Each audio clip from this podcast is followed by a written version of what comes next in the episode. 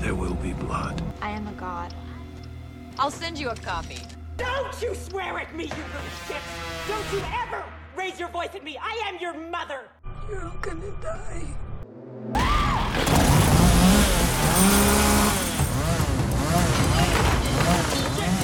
I am going to eat your soul and shit it out Thought you only murdered boys. I go both ways. You forgot the first rule of remakes, Jill. Don't fuck with the original. If you touch my son again, I'll fucking kill you!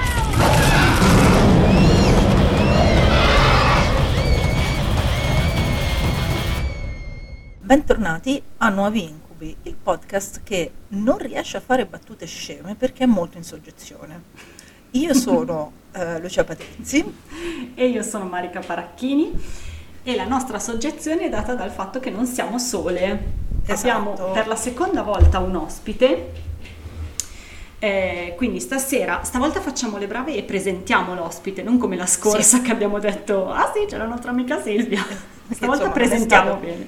Ecco, Quindi- anche perché, perché siamo in soggezione, perché l'ospite che abbiamo stasera eh, scrive cose di noi. di cinema e televisione in maniera professionale, mentre invece noi siamo due cialtrone. E, e quindi diamo il benvenuto a Sara Mazzoni che è qui con noi. Grazie, e direi che mm, la cosa che vorrei dire è che non sarò mai all'altezza di questa aspettativa creata perché insomma non è assolutamente vero che ne so più di voi, io sono grande fan del vostro podcast eh, Grazie. e assolutamente Grazie. sono molto felice anzi che mi abbiate invitato qua. Per un'occasione specialona. Sì, tanto speciale, perché eh, noi eh, oggi chiudiamo definitivamente con eh, il cinema francese, quindi è ufficialmente l'ultima puntata eh, di, di- di questa prima stagione. Poi forse ne facciamo un'altra, ma è completamente a parte, non c'entra niente, vediamo un attimo. E chiudiamo con una regista, cercheremo di parlare dei due film di questa regista che ha vinto quest'anno la Palma d'Oro a Cannes. Ma prima di cominciare, Sara, dici qualcosa di te, che fai, dove possiamo trovare quello che scrivi eh, in generale. Ma eh, dunque, io scrivo online da molti anni, e ci sono più di 200 miei articoli su una webzine che si chiama Cinema Errante e da due anni scrivo su Nerdcore, eh, dove insomma adesso sono più di casa e, mm, e, insomma boh, nel corso del tempo ho collaborato un po', un po' ovunque e, e mi sono occupato anche di, di scrittura per la televisione e mm, ho fatto studi in ambito cinematografico e televisivo e insomma sono una persona un po' timida per cui adesso sto per Ok, diventare basta.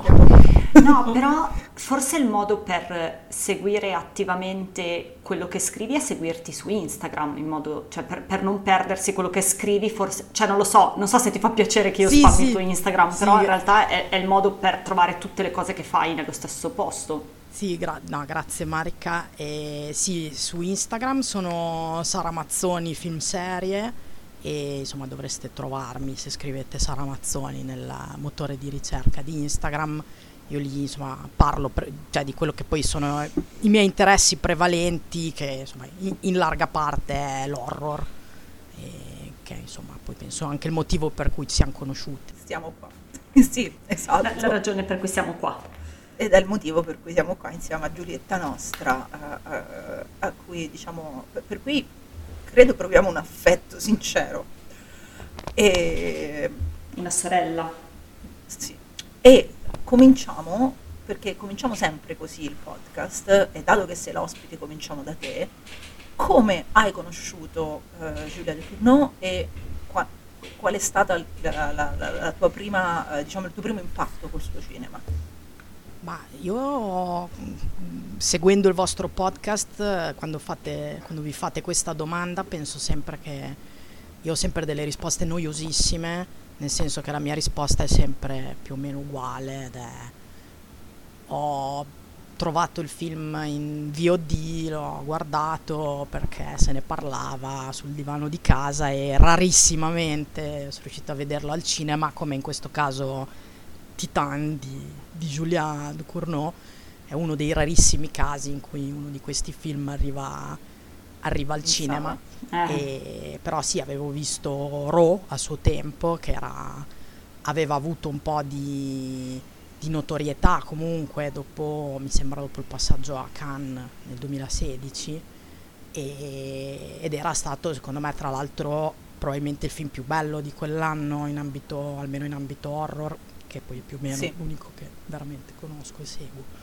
E, mm, per cui sì, mi ricordo che avevo visto Raw e senza sapere bene cosa fosse, cosa aspettarmi ed era stata una di quelle esperienze un po' tipo questo film è bellissimo, però adesso devo vomitare. Sì, è vero. Perché proprio, cioè soprattutto Sì. la prima volta, adesso a rivederlo un'altra volta è andata meglio, ma la prima volta ci sono cioè, alcune immagini che contiene mettono a durissima prova lo stomaco proprio, che non fa, Sì. non fa paura ma fa quella cosa. Eh, Sì. poi magari prima di ogni film facciamo qualche trigger warning che secondo me con Ducournau un pochino di allerta ogni tanto non è, non è Sì. male metterla. Sì, sì, quando poi entriamo nel dettaglio dei singoli film facciamo un minimo di, eh, di, Di di- di warning perché alcune cose sono davvero mm, complicate, ecco, diciamo. Mm-mm. Eh, proprio allo sto- prendono allo stomaco, sì. E, e- e- c'era William Friedkin che diceva che era il tuo stomaco che doveva recensire il film, quindi insomma con, con Ducournau ci- è perfetta come, come definizione. E tu invece, Marica? Anch'io sono partita con Ro, come vabbè, immagino tutti, eh, a- amore a prima vista. Per me, per me con lei è stato amore a prima vista e, e infatti ogni tanto c'è quel premio che ti fa fare i piantini, no? Anche se non segui i premi cinematografici, c'è quel quel- quella vittoria che ti, ti emoziona. Ecco, Titana Khan è stata, è stata una di quelle, perché per me è stato innamoramento folle. Ma perché Raw l'ho visto tipo nel 2016, quanti anni avevo? 26. Ero, ero più vicina a, a Justine, ero più... eh, parlava un po', un po' più di me di quanto non facesse Titan, di quanto non, avrebbe fatto Titan in quell'epoca, quindi per me è stata colpo di fulmine. La tua? Allora, io eh, sono una che da sempre notoriamente fissata con la New French Extremity, quindi, quindi quando vedo che arriva qualcosa dalla Francia, qualche horror, io mi, mi ci fiondo. E girava questa cosa di questo film tanto, tanto estremo, però diretto da eh, una regista, perché eh, l'abbiamo visto nel corso di tutta questa stagione, i registi della New French Extremity sono tutti maschi, tutti. Della, della sua Eh, parte horror, sì. Sì, sì. E poi sì, c'è, eh, c'è, c'è- c'è Claire Denis, però non è un horror. Eh, e, e quindi mi ci sono ovviamente precipitata a guardarlo e ci sono rimasta anch'io. Devo dire che Raw, eh, la prima volta che l'ho visto mi è piaciuto molto, però meno della botta che mi ha dato Titan. Forse Mm. perché io sono molto legata alla visione in sala. Quindi vedere Titan in sala è una cosa che ti, ti- ti- ti fa la permanente. Non so come... Io Sì, sono sì, uscita che avevo un, un sorriso che sembrava il poster di The Black Phone, il film che sta uscendo adesso. e quindi ero, ero veramente galvanizzata da- da- Mm-mm. dalla visione di questo film. Raw l'ho apprezzato di più quando l'ho visto una seconda volta, devo dire. E, pe- però cioè, ho detto è un film bellissimo, ma non, non mi ha travolta come Titan. Poi la seconda volta che l'ho visto ci ho avuto proprio l'impatto violento e tutto quanto. E volevo proprio, prima di eh, eh, diciamo, addentrarci nell'analisi dei due film, secondo voi c'è un legame tra eh, la New French Extremity e Giulia De Cournot? Io faccio partire Sara, che ovviamente è, è l'ospite, quindi Beh, fa- faccio partire... Beh, sì, sì, secondo me sì, ehm, anche se insomma si sente che è passato un po' di tempo. Ehm, c'è insomma sia da un punto di vista stilistico forse, e, però appunto io ci ho visto molto un legame nel caso di Titan con eh, il film Calvert. Sì. E ho visto proprio cioè, un tornare sul trope del delitto, diciamo, quello del, ehm, dell'imposizione di un'identità di genere diversa, eh, raccontata però in un altro modo. Ehm, perché insomma adesso mh, voi ne avete parlato molto molto bene, molto diffusamente di Calver nella vostra puntata del podcast, non mi ricordo qual era la terza. La terza, sì. Eh, sì, la terza, una delle prime. E, mh, quindi no- non so se si può dire perché, Sì, perché Sì. comunque è cioè, in zona spoiler di Calver, diciamo. Tu- tutto quello che vuoi. Mm, Beh, Magari tanto ecco, hai avvisato, abbiamo quindi avvisato. ormai lo sanno. Diciamo che esatto, il prossimo minuto e mezzo una zona spoiler di Calver. ehm, perché comunque in Calver c'è, mm, c'è questo personaggio che mm, dice, eh, è Bartel, che dice a Boris, un personaggio secondario, che troverà il suo cane che ha perduto.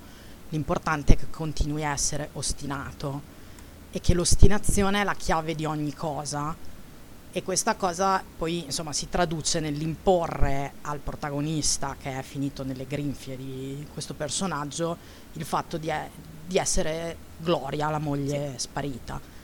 E mm, nel caso di Titan succede una cosa molto simile. qua non so se siamo in zona Mm-mm. spoiler, però forse, e che però è molto, è molto simile.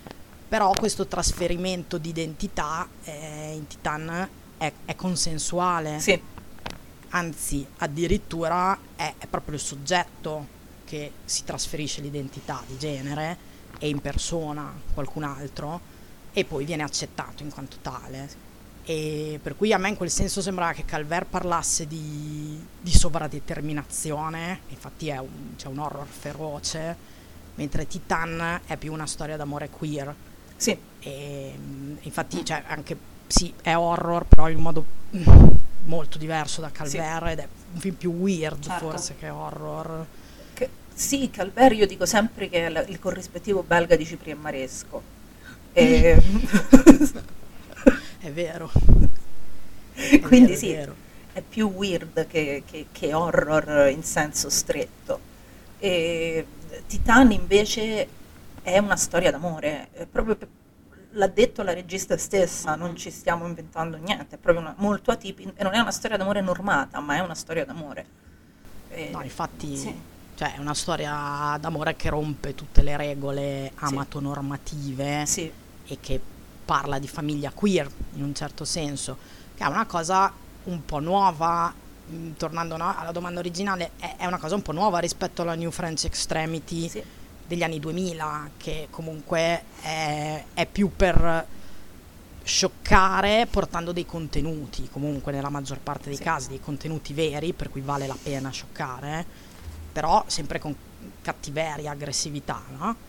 E sì, un po' lo fa anche Titan, però eh, Titan lo, cioè in realtà no, cioè in realtà è, è più è, è più accogliente, è più Sì.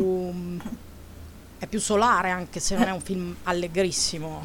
è anche più innocente, Mm, è, è più bambino eh, Titan, non so come... è- non so se la terminologia è corretta, eh, non infantile, è proprio più innocente, più, più- più nuovo, più giovane. Mm. E- e- ed è strano perché poi sono passati, ormai dalla New French Extremity sono quasi passati vent'anni dall'inizio della New French Extremity Ah, sì. e, e c'era questa rabbia ferocissima in questi registi, erano incazzati come delle bisce, e, mentre invece adesso questa, eh, questa rabbia c'è in Revenge di, di, di, di, di Coralie Fargia, però perché Revenge è un rape Revenge, quindi ci deve essere la rabbia, mentre invece i film di Giulia Ducournau non sono film arrabbiati, non sono film rabbiosi.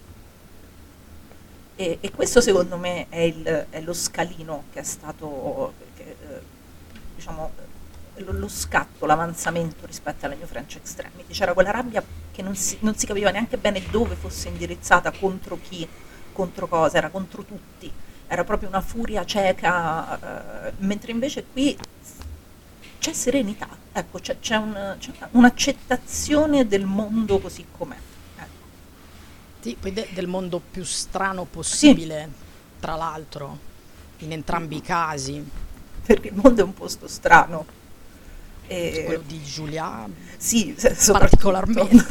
sì.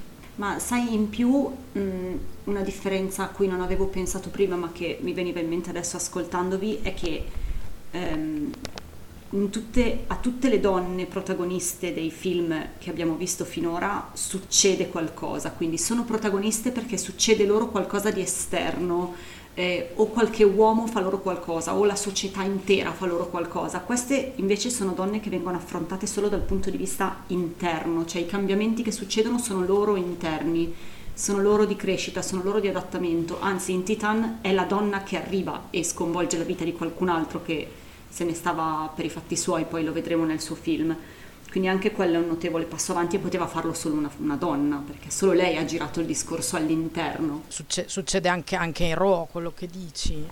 E tra l'altro c'è una cosa che a me ha colpito un sacco dei film di, di Ducournau è che cioè, di base non ci sono stupri, mentre nella New French Extremity non è proprio che, insomma, così impossibile. No. non, non sempre, però ehm, cioè, intanto abbiamo una, una regista che fa film dove parla anche di femminilità, diciamo, senza che per fare un, fa, fa film estremi, parla di femminilità e non parla di stupro. Sì. Secondo me questa cosa qua è bella perché vuol dire uscire dai soliti parametri, dai soliti modelli narrativi e infatti i suoi film sono strani. Sì, però è, è rinfrescante vedere che si può fare, no? Sì. Si può fare un film estremo in cui la sessualità della donna, soprattutto in Roma, magari è ancora più spiccato e, e la nascita della sessualità della donna non ha- può non avere elementi di violenza, è rinfrescante da vedere. Sì, poi su Raw io metterei un asterisco sul fatto che, cioè, secondo me c'è una scena che forse è un mezzo stupro, però non è la protagonista che No, capisce. anzi, eh, c'è, c'è questa cosa rispetto, allora nella New French Extremity ci sono quasi sempre personaggi femminili che sono oggetti di un qualcosa, mentre invece in, eh, nei film di Giulia Ducournau i personaggi femminili diventano i soggetti, quindi sono loro che fanno le cose, che, fanno, che mandano avanti la storia, che fanno accadere la storia. E- e le donne della New French Extremity la subiscono la storia. Questo penso che sia la- la- la- l'evoluzione fondamentale. Sì, e forse è l'unico caso in cui ha senso sottolineare il fatto che lei sia una regista donna. Poi noi ce lo dicevamo offline quanto lei sia stanca di queste sottolineature. In questo caso, quando di femminilità si parla, è inevitabile evidenziare che un, un certo tipo di sensibilità non poteva che arrivare da qualcuno che conosca cosa vuol dire essere socialmente riconosciuti come donne. Ecco. Sì, Poi- perché è, è- proprio è la prospettiva che cambia, il punto di vista, è lo sguardo Eh sì. che è diverso e, e io credo che lei si incazzi molto quando le fanno notare questa cosa, sei una regista donna, proprio per quella faccenda della softness, no? Che dice non sono carta igienica, non sono morbida, e che è quello che eh, non- non- la, la montatrice di Scorsese, Thelma, quando le dicevano ma come fa una, una- una signora come lei a montare quelle cose così violente, rispondeva no, veramente i film di Marti non sono violenti, sono violenti quando li monto io. Quindi eh, è una rivendicazione del fatto che sei una donna, fai la regista, fai la montatrice, che comunque è pieno di montatrici donne, ma è sempre considerato un mestiere maschile, invece è pieno, ce n'è in quantità industriale. Non, non siete neanche nella serata della premiazione degli Oscar. No. Ah, cosa vorrete contare più di No. cui basta? La, la nostra nulla. categoria è stata completamente dimenticata dagli Oscar. E va bene, ma... Servite, non servite assolutamente a niente. No, noi siamo inutili, non, non serviamo a niente. E, e- ed è proprio questa cosa che se sei una donna devi essere più dolce, più soffice, più, più leggera, più, più carina. E questa cosa, eh, Ducournau, a me piace moltissimo perché lei è una che non ha nessuna paura di risultare antipatica. E fa un bene, Sì. fa un bene.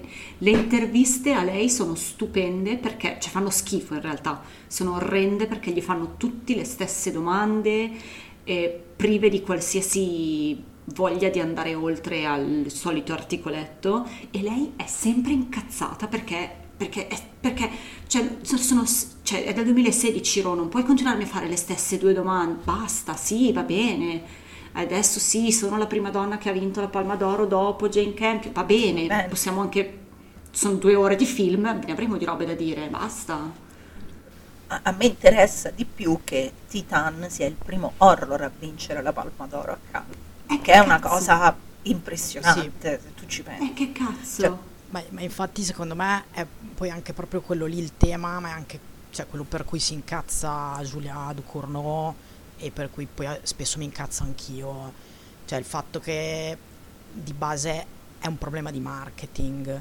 Cioè si è creata adesso in questi ultimi anni questa nicchia, che è una nicchia di marketing, perché eh, ci si è svegliati fuori con l'idea dobbiamo intercettare anche un altro pezzetto di pubblico, ci serve questo- questa fetta di target e sommato al fatto di mm, così non ci possono accusare di essere misogini, gatekeeper, eccetera. Però cosa succede poi? Io qua devo dire cose brutte su Jason Bloom, mi dispiace Lucia. Sì, non ti preoccupare, vai, vai tranquilla, non ti Però preoccupare. cioè, succede che poi eh, mh, cioè, la regista, l'autrice mh, viene chiamata solo a fare quella cosa in cui ti dicono ci serve la prospettiva femminile su questo, eh, ci Assolutamente. fai un Black Christmas, bla bla bla, ci fai insomma, no? Quella roba che fa la Blue Mouse nel momento in cui ha deciso di, di far lavorare anche le, le donne, Le donne, come registe ne- negli horror, no? E perché c'era stato un call out, mi sembra. Sì, sì, c'era stato un- durante una conferenza stampa avevano chiesto a Jason Blum ma perché non ci sono donne alla Blue Mouse e lui ha risposto perché non ci sono registe donne horror Sì. e, e in effetti è stato Sì. imbarazzante, è stato un E momento infatti molto dopo ha fatto Ha Black avuto Christmas. momenti più Sì, felici. e infatti dopo ha fatto Black Christmas e che, io che so- secondo me vuol dire anche che non ha capito un cazzo. sì, comunque. che non ha capito un cazzo. Io Ma da neanche il sono marketing. Come dire, ci sono alcune cose dirette da donne nella Blumhouse, soprattutto nella serie Into the Dark, che sono molto belle. E certo, è un'operazione di marketing, assolutamente, ti fanno il call out e tu cominci ad assumere le- tutte le registe donne che trovi per strada, vieni, vieni, vieni. Quello va bene poi, eh. Eh, cioè, quello, però- quello va bene. Sì, Io quello che volevo dire è si crea poi una, però nicchia. nicchia in cui ti fanno lavorare solo se tu gli dai una certa cosa. E io dico, ma io voglio fare, voglio scrivere un cosmic horror con elementi folk su una setta che venera un grande antico e cioè e non lo puoi fare perché tu, persona socializzata come femmina, mi devi, mi devi dare una protagonista, possibilmente strong female Certo. lead, e, cioè la protagonista femminile forte, e mi devi di- dire insomma qual è il senso della prospettiva femminile su questo argomento, come ci faremo dei soldi in quel senso lì. Per cui alla fine ti fanno lavorare solo se fai quello, no? E questa qui è una cosa che a me mi fa incazzare tantissimo, per cui poi la maggior parte di questi film sono belli lo stesso, è un bene che vengano fatti, però finché vengono fatti solo quelli, mm, non benissimo. E, tornando a Giulia Ducournau, secondo me lei è una che si incazza di brutto pensando proprio a queste cose qua. E infatti il discorso che Titan vince a Cannes perché è un horror è davvero quella la cosa Eh, che ci interessa. infatti perché è, è davvero un risultato storico. Poi sì, è storico anche da- è storico che l'abbia vinto una donna, ma per un semplice motivo, che era successo un'altra sola volta nel corso della storia di un festival, che è forse il festival cinematografico più prestigioso che ci sia, perché Cannes è proprio quello per cinefili seri e, e intellettuali. E, e il fatto che soltanto Jane Campion fosse riuscita a vincere una Palma d'Oro è, è brutto, eh, questo è. eh, e il fatto che eh, Giulia Ducournau sia la seconda a vincerlo non ci deve far, non- far esultare, non è una cosa bella. Mentre invece che si sia aperto all'horror, che è un genere solitamente considerato inferiore, questa è una cosa molto bella perché significa che si sta un po' eh, abbattendo la barriera che separa il cinema di genere dal cinema d'autore, che poi è già stata abbattuta secondo me da, da- da un sacco di tempo. Ma da quando è- cioè, per, per chi, per chi lo vuole vedere non c'è mai stata naturalmente, il problema è portarla al grande pubblico in, in quelle occasioni qua. È per quello che al- allora davvero festeggiamo quando Titan vince o, o quando Del Toro vince Venezia, no? che è il Festival dei profumati. Cane è quello prestigioso, Venezia è quello di quelli che se la tirano. Se mi arriva questo con Abe Sapien e la fidanzata e vince, capisci che è, è la rivoluzione, è l'inizio della rivoluzione. Scherzavo, lo so che non è il film su Abe Sì, Sapien sì. nello specifico perché non voglio che poi mi vengano a spiegare a me Eh, cos'è sì, la sì, forma sì, perché a a noi, noi capito, cioè, forma a, dell'acqua. a me la forma dell'acqua. Eh, Ve lo volevo specificare. E, e- e se, se ci pensate, questa roba di, eh, mm, del fatto che una regista è un po' materiale da freak show, c'è a partire addirittura da Catherine Bigelow, che per farle, esatto, che per, poi, farle, che per farle i complimenti le dicono che gira come un uomo. Che gira come un uomo, sì sì. E lei apposta le bombe, i paracaduti, le robe. Ti faccio vedere io come dirige un uomo. O che ha imparato dal marito, dall'ex marito, perché ho sentito questo con le mie orecchie. Eh sì, chiaro. Di, sì, di- sì. di solito sì. è quella, quella per Catherine Bigelow di solito è quella, eh, anzi. Insomma, vabbè, poi apre anche tutte delle questioni, no, di nepotismo e perché insomma poi quali sono le uniche donne che riescono Certo. ad accedere oltre il cancello. Certo perché comunque, soprattutto quando poi Bigelow ha cominciato, che era la fine degli anni 80, primi anni 90, non, pote- non c'era l'accesso, non ce la facevi in nessun modo. Lei per forza si è dovuta far produrre i primi film eh, da quello che, che poi sarebbe diventato il marito, perché c'è un- c'era un gatekeeping pazzesco, furioso, e c'è ancora comunque nelle alte sfere eh, hollywoodiane.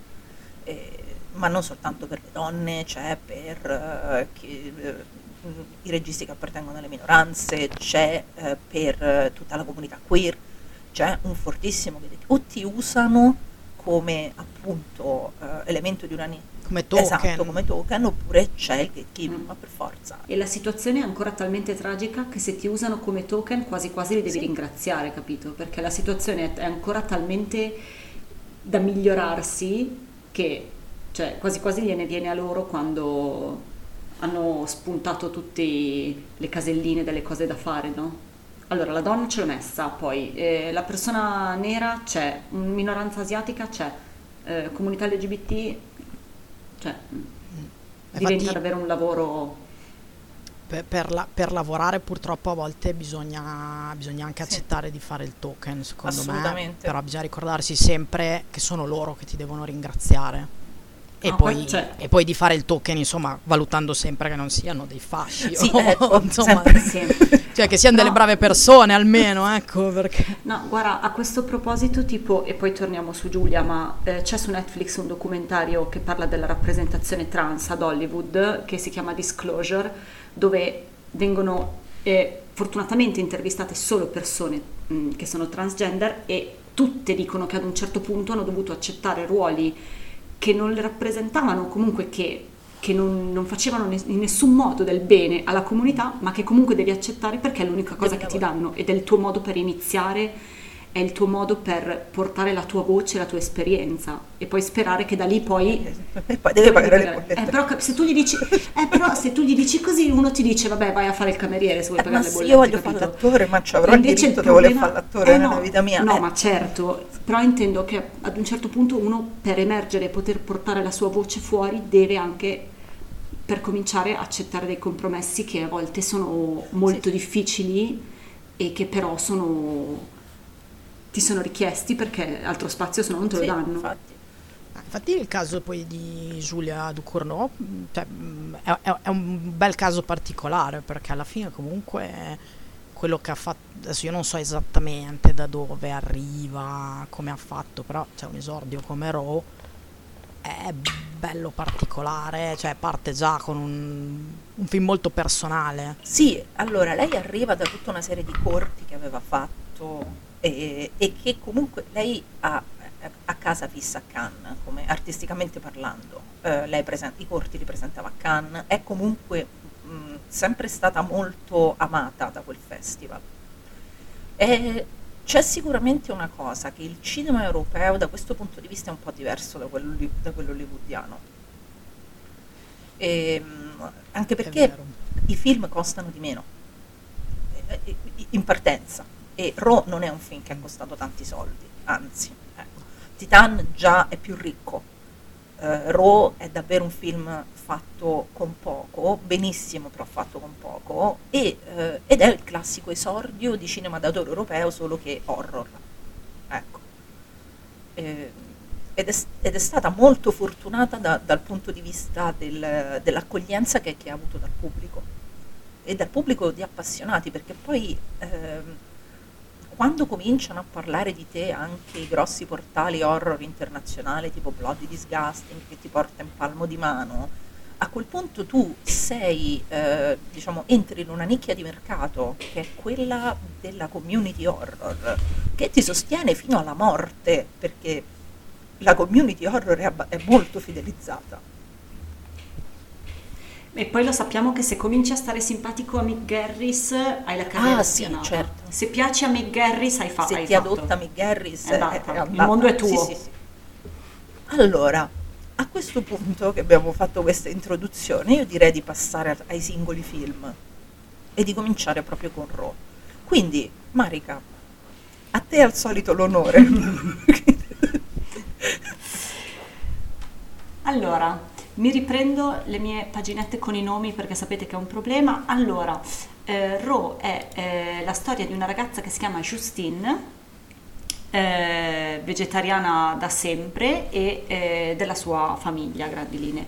Justine viene ammessa in una prestigiosa facoltà di veterinaria che frequenta anche la sua sorella maggiore Alexia eh, e mh, mm, durante questo primo anno scopre un po' di cose su se stessa che finora non aveva ancora avuto modo di conoscere. E non credo di no, voler dire no. altro, solo sinceramente. No, no, poi eh, faremo, faremo, gli spoiler quando, quando, quando sì. sarà. Eh, quando sarà. È un coming of age, Ro. Ah, aspetta, li facciamo i trigger warning sì, su Sì, Rock, dai, hai ragione, scusami. Sì, sì, sì. io, io ne ho uno. Perché? Sì. Io, il, mio, il, mio, primo trigger warning è se avete fobie riguardo a capelli, ciocche di capelli, capelli in bocca, cose del genere. C'è una scena da non guardare. Io, io lo amplio all'emetofobia perché si vomita un casino in questo Sì. film. C'è tutto un gran dita in bocca, vomitare, robe, robe col cibo, come al solito. Cioè, se vi piace mangiare, cioè se avete problemi col cibo, i francesi no, perché e poi io ci metterei anche il fatto che essendo una facoltà universitaria si vedono scene con gli animali che non sono di maltrattamenti naturalmente, Però- ma che possono Sì, impressionare. sì. Cioè non- naturalmente non, non sono maltrattamenti. Sì, alla fine a me, ecco, io che di solito su queste cose sono tanto, tanto sensibile, non mi ha dato nessun, nessun problema, perché a parte che è tutto molto clinico e poi davvero non c'è nessun animale che viene maltrattato, molestato, torturato. Non ti ha dato fastidio il cavallo? Mi stanno facendo un'anestesia. Tipo, Io, io guarda, io ho assistito a cose Eh, non lo so, mi ha, mi ha colpito fortissima quella cosa lì. Allora lo so adesso perché. vado con gli altarini della mia vita che non interessano a nessuno, però io ho fatto equitazione per tanti anni, ma tanti, tanti, tanti. E le ho viste io ste cose dal vivo, Ok. quindi non, non mi...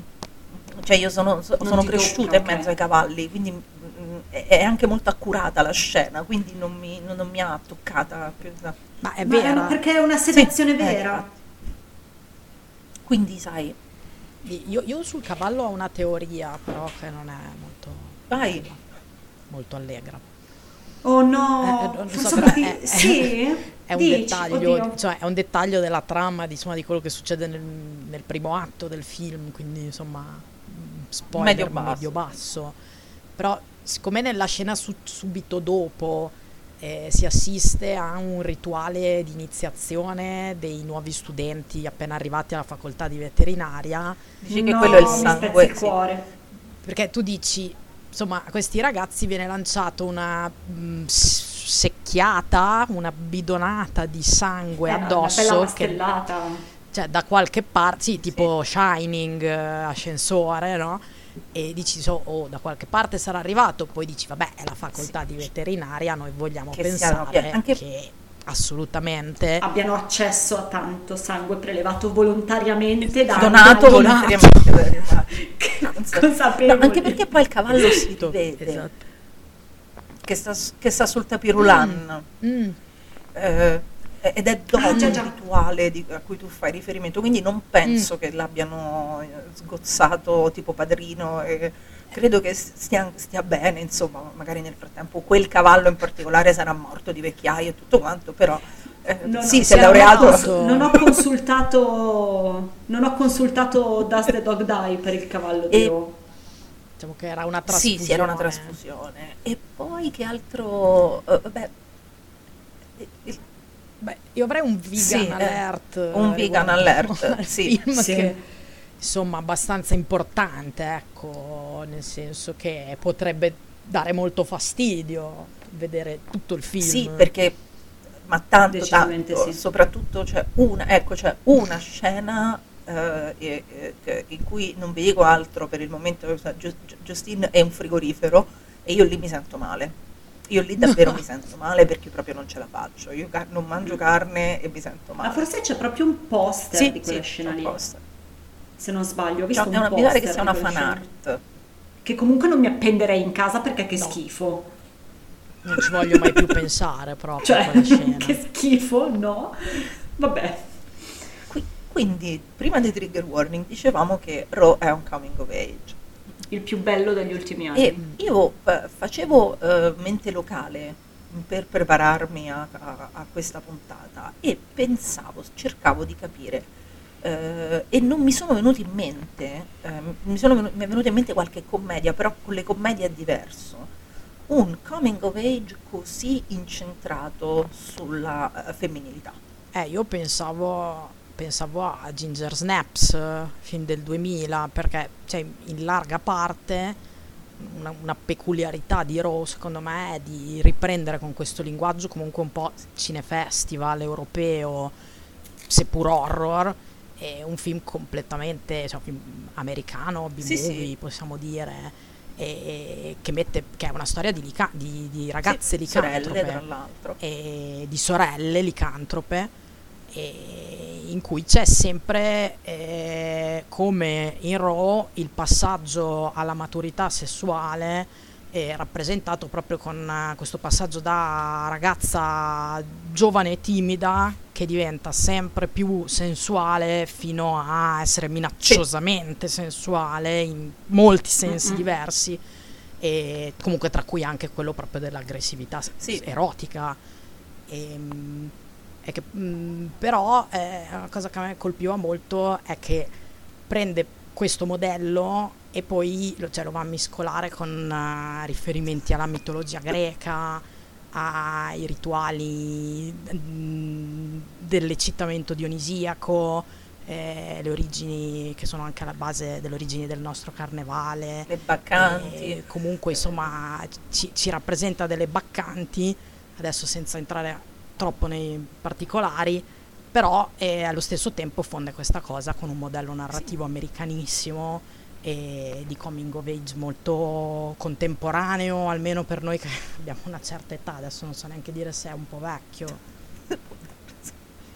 Questa cosa qua che dici tu mi fa anche, pe- questa cosa che hai appena detto tu Sara, mi fa pensare al fatto che eh, in una delle interviste che leggevo stamattina per fare i compiti ehm, è stato chiesto a Ducurno di dare un, eh, un genere ai suoi film, no? Perché tutti li chiamano body horror, a lei questa roba non piace tanto e nel dare una definizione, aspetta che me l'ero segnato se non me lo dimenticavo, lei diceva che secondo le- che a lei piace chiamarli come tipo eh, traduzione farlocca, tipo tragedie antiche ma di, di impronta, cioè moderne ma di impronta antica, perché le diceva se, se concepiamo la tragedia in senso greco, allora queste sono tragedie, perché fanno ridere, fanno paura, fanno piangere, fanno piuttosto che, quindi questa cosa qui te- che dicevi tu della mitologia è anche evidentemente, cioè lei la, la conferma lei stessa, ecco, più Eh sì. volte anche nelle interviste, le- le piace sottolinearlo, perché Eh sennò sì. tutti la, metto- la chiudono in, Sì, una- sì. in un'etichetta che Eh, evidentemente eh. ha, ha ammesso più volte di non desiderare, di non gradire.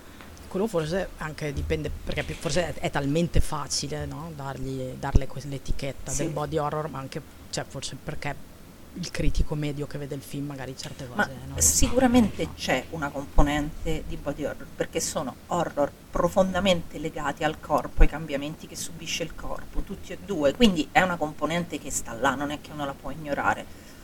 Sì, però sì, è sì. fatto in maniera anche qui molto fresca, molto, eh, molto nuova.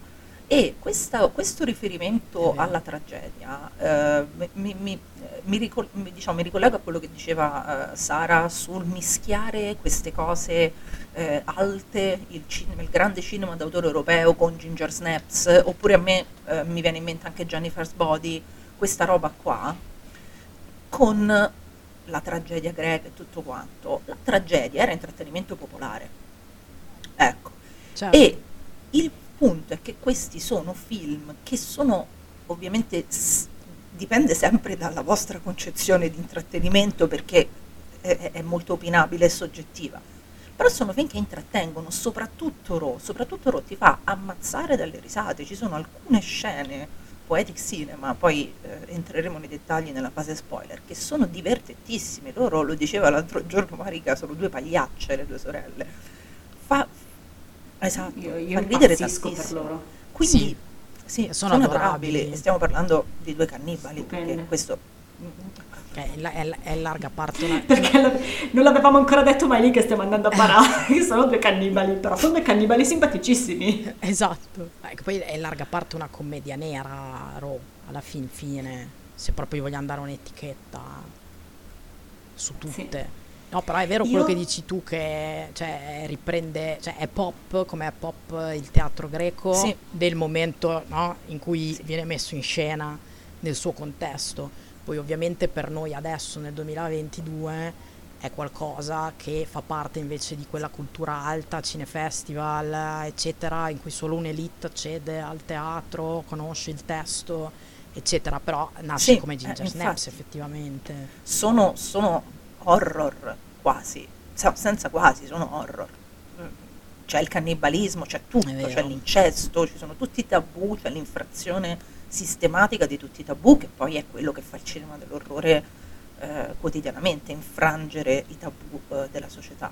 Questo alla mia parte che è in costante lotta di classe fa molto incazzare quando lo, lo mettiamo in prospettiva storica così, no? Pensare che questo è tutto nato per noi, per il popolo, l'arte l'abbiamo creata noi perché era a noi che serviva, la nascita delle storie e il, il proseguire nella creazione delle storie con mezzi sempre nuovi serviva a noi e poi improvvisamente è arrivato qualcuno che aveva più soldi e ha deciso che invece era roba sua e che adesso noi ne saremmo stati privati e che, quel- e che avremmo dovuto pagare per accedervi. Scusa, questo è il mio solito, ogni tanto esce questo rant eh, sulla cultura a pagamento che mi fa imbestialire.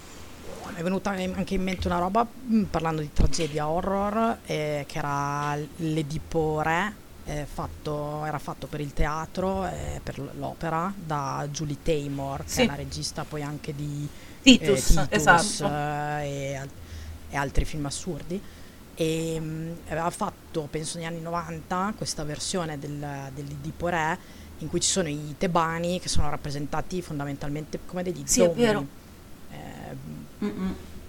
Per cui insomma c'era un po' questa, questa lettura horror e stavo pensando mi fa, mi fa specie che era anche, anche questa era una, una cosa fatta da una donna, da una regista. Perché quando diciamo che l'horror è roba nostra e che tutta l'arte è sempre stata roba nostra, è, è letterale, è, lettera- è proprio così. No, no, non è assolutamente. un'iperbole, L'horror- è proprio così. io lo, dico dalla prima puntata, il rapporto che eh, soprattutto il body horror, che effettivamente il- un'altra definizione del body horror è venereal horror, e è femminile. Mm, poi per motivi ovvi eh, lo hanno eh, maneggiato soprattutto i registi.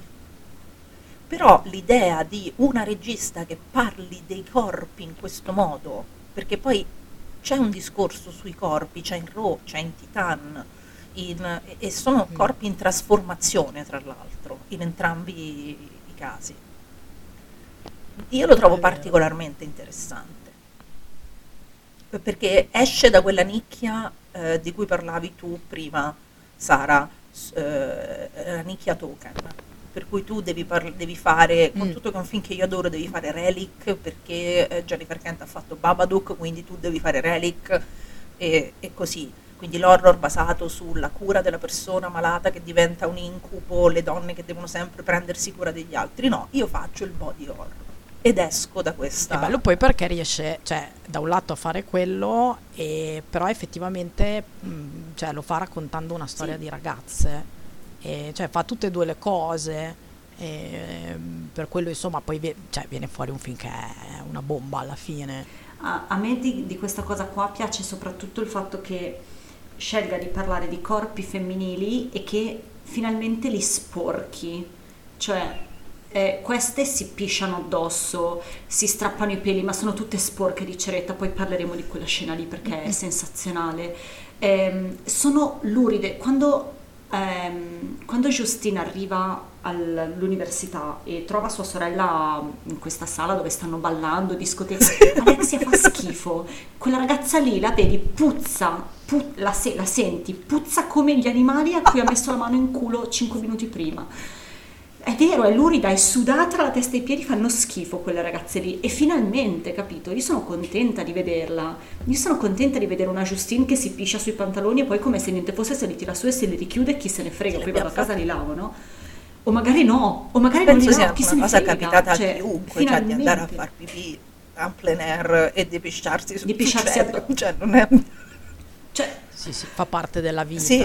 spiscettarsi un po' addosso, le scarpe, i ad un certo punto devi spe- sperimenti posizioni nuove per pisciare e va dappertutto. E, e io sono contentissima che ci siano queste. Anche eh, Alexia, l'altra Alexia all'inizio di Titan, e poi vabbè la vedremo dopo, ma quando eh, balla sulla macchina non è...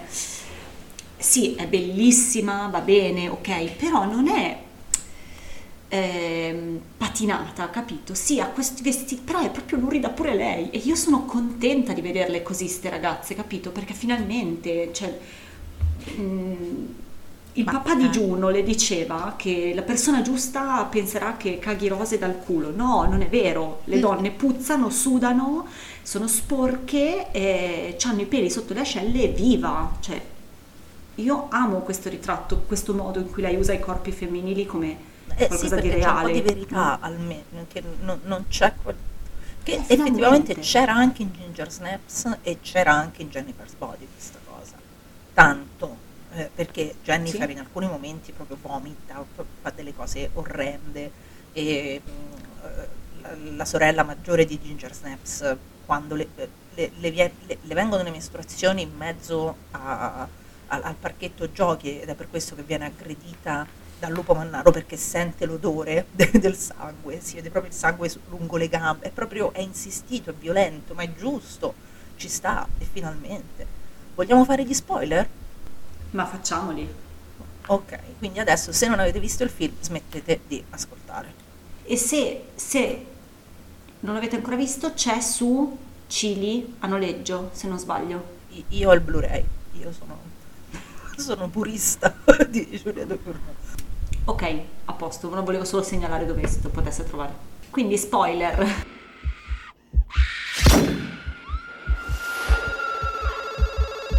Sono cannibali. Sono cannibali, sì. È, è la, è la maledizione di famiglia, è la tradizione di Sì. famiglia, come Sì. anche andare alla facoltà di veterinaria, è la, è la tradizione di famiglia da parte di madre, che è la cannibale originaria, diciamo, e infatti ha allevato le ragazze eh, come vegetariane o vegane. E tant'è che quando, quando Giustina arriva lì, arriva all'università per iniziare il suo primo anno e non ha mai mangiato la carne. Sì. C'è Anzi. questa scena proprio all'inizio inizio del film che loro stanno pranzando in una, in una stazione di servizio. Lei ordina eh, che sono patate, Pure- non lo so, pure a di patate, ci trova dentro un pezzo di carne, la madre fa una scena pazzesca che tu non capisci perché stia facendo quella scena così ehm, forte, perché comunque un pezzo di carne lo togli, ma se lei l'avesse ecco, assunto per sbaglio avrebbe triggerato appunto tutta questa... eh, e, e- e in effetti eh, il padre di, di Justine ti anticipa molto la cosa quando succede la, la famosa scena del dito e della ceretta. Il, Che è- il finger food letterale. Mamma mia, quella scena che cos'è? Eh, perché dice il cane va abbattuto perché fanno come i bambini, fanno un guaio danno la colpa al cane. E- Che due cretine, guarda. No, raccontiamola per chi non ha visto ed è Sì. rimasto lo stesso. C'è Justine a gambe per aria sul letto di sua sorella perché sua sorella ha deciso che le deve fare la ceretta all'inguine. Perché in questo film tutti vogliono cambiare Justine. Sua sorella la vuole depilata. Solo che c'è un po' di trambusto nel mentre, succede un po' di casino e alla sorella si trancia il dito. Non, non sia mai. Justine vede il dito Giustizia cosa lo mangia. Lo mangia. Esatto, cosa fai? Te lo mangi perché eh, e, e danno la colpa al cane. E il padre di Justine dice dobbiamo abbattere il cane perché nel momento in cui sentono il sapore della carne poi continuano a, eh, a farne uso. E diciamo. queste si guardano, no? Come se avessero appena tipo rubato una maglietta da Target. Sì. Cretine. Tant'è che è il cane di, di Alex, e- Sì. però Alex ha sta reazione eh, quando le viene detto che il cane è stato abbattuto poi, che è cioè, quasi di scherno. eh, Sì, sì, sì, è vero. stranissima, che secondo me è sempre un po' lì per eh, caratterizzare Alex, che comunque è uno di questi classici personaggi di Ducournau che sono da un lato respingenti, pieni di difetti, anche sgradevoli, e da un altro lato però effettivamente sono carismatici e comunque amabili, Sì. secondo me, che non è un'opinione Sì, condivisa, sì, ho visto eh, questa, sui personaggi di Ducournau, cioè sono spesso risultano solo sgrade- sgraditi e sgradevoli. È, è- è strano perché allora io in, in Raw soprattutto ho visto un, eh, un rapporto tra sorelle che è, è un rapporto un po' morboso, un po' particolare, però a parte questo, un tantino, però a parte questo è un rappo- a parte Ginger Snaps, ecco, è uno dei rapporti tra sorelle più fedeli di quello che succede tra due sorelle che io abbia mai visto eh, su uno schermo. È davvero è peculiare perché è, è- anche, cioè la vera trama principale è, è quello che riguarda il rapporto tra loro due, comunque. Sì, Sì. perché, Sì, perché sono poi al college situazioni... sono lontane dalla famiglia e sono loro due e basta. sì. Eh, perché c'è, perché c'è queste questa sorelle- alleanza, no? Sì, sì, c'è questa alleanza, quest- questa rivalità, perché comunque c'è, che a volte diventa odio, diventa aggressività. Queste si mozzicano tra loro, si mangiano a un certo punto l'una con l'altra, si detestano, si amano tantissimo e alla fine eh, Justine copre, o almeno cerca, poi non ce la fa, però mh, si prende cura, la sorella minore arriva a prendersi cura lei della sorella maggiore. Ed è una cosa molto forte e molto bella e anche molto vera.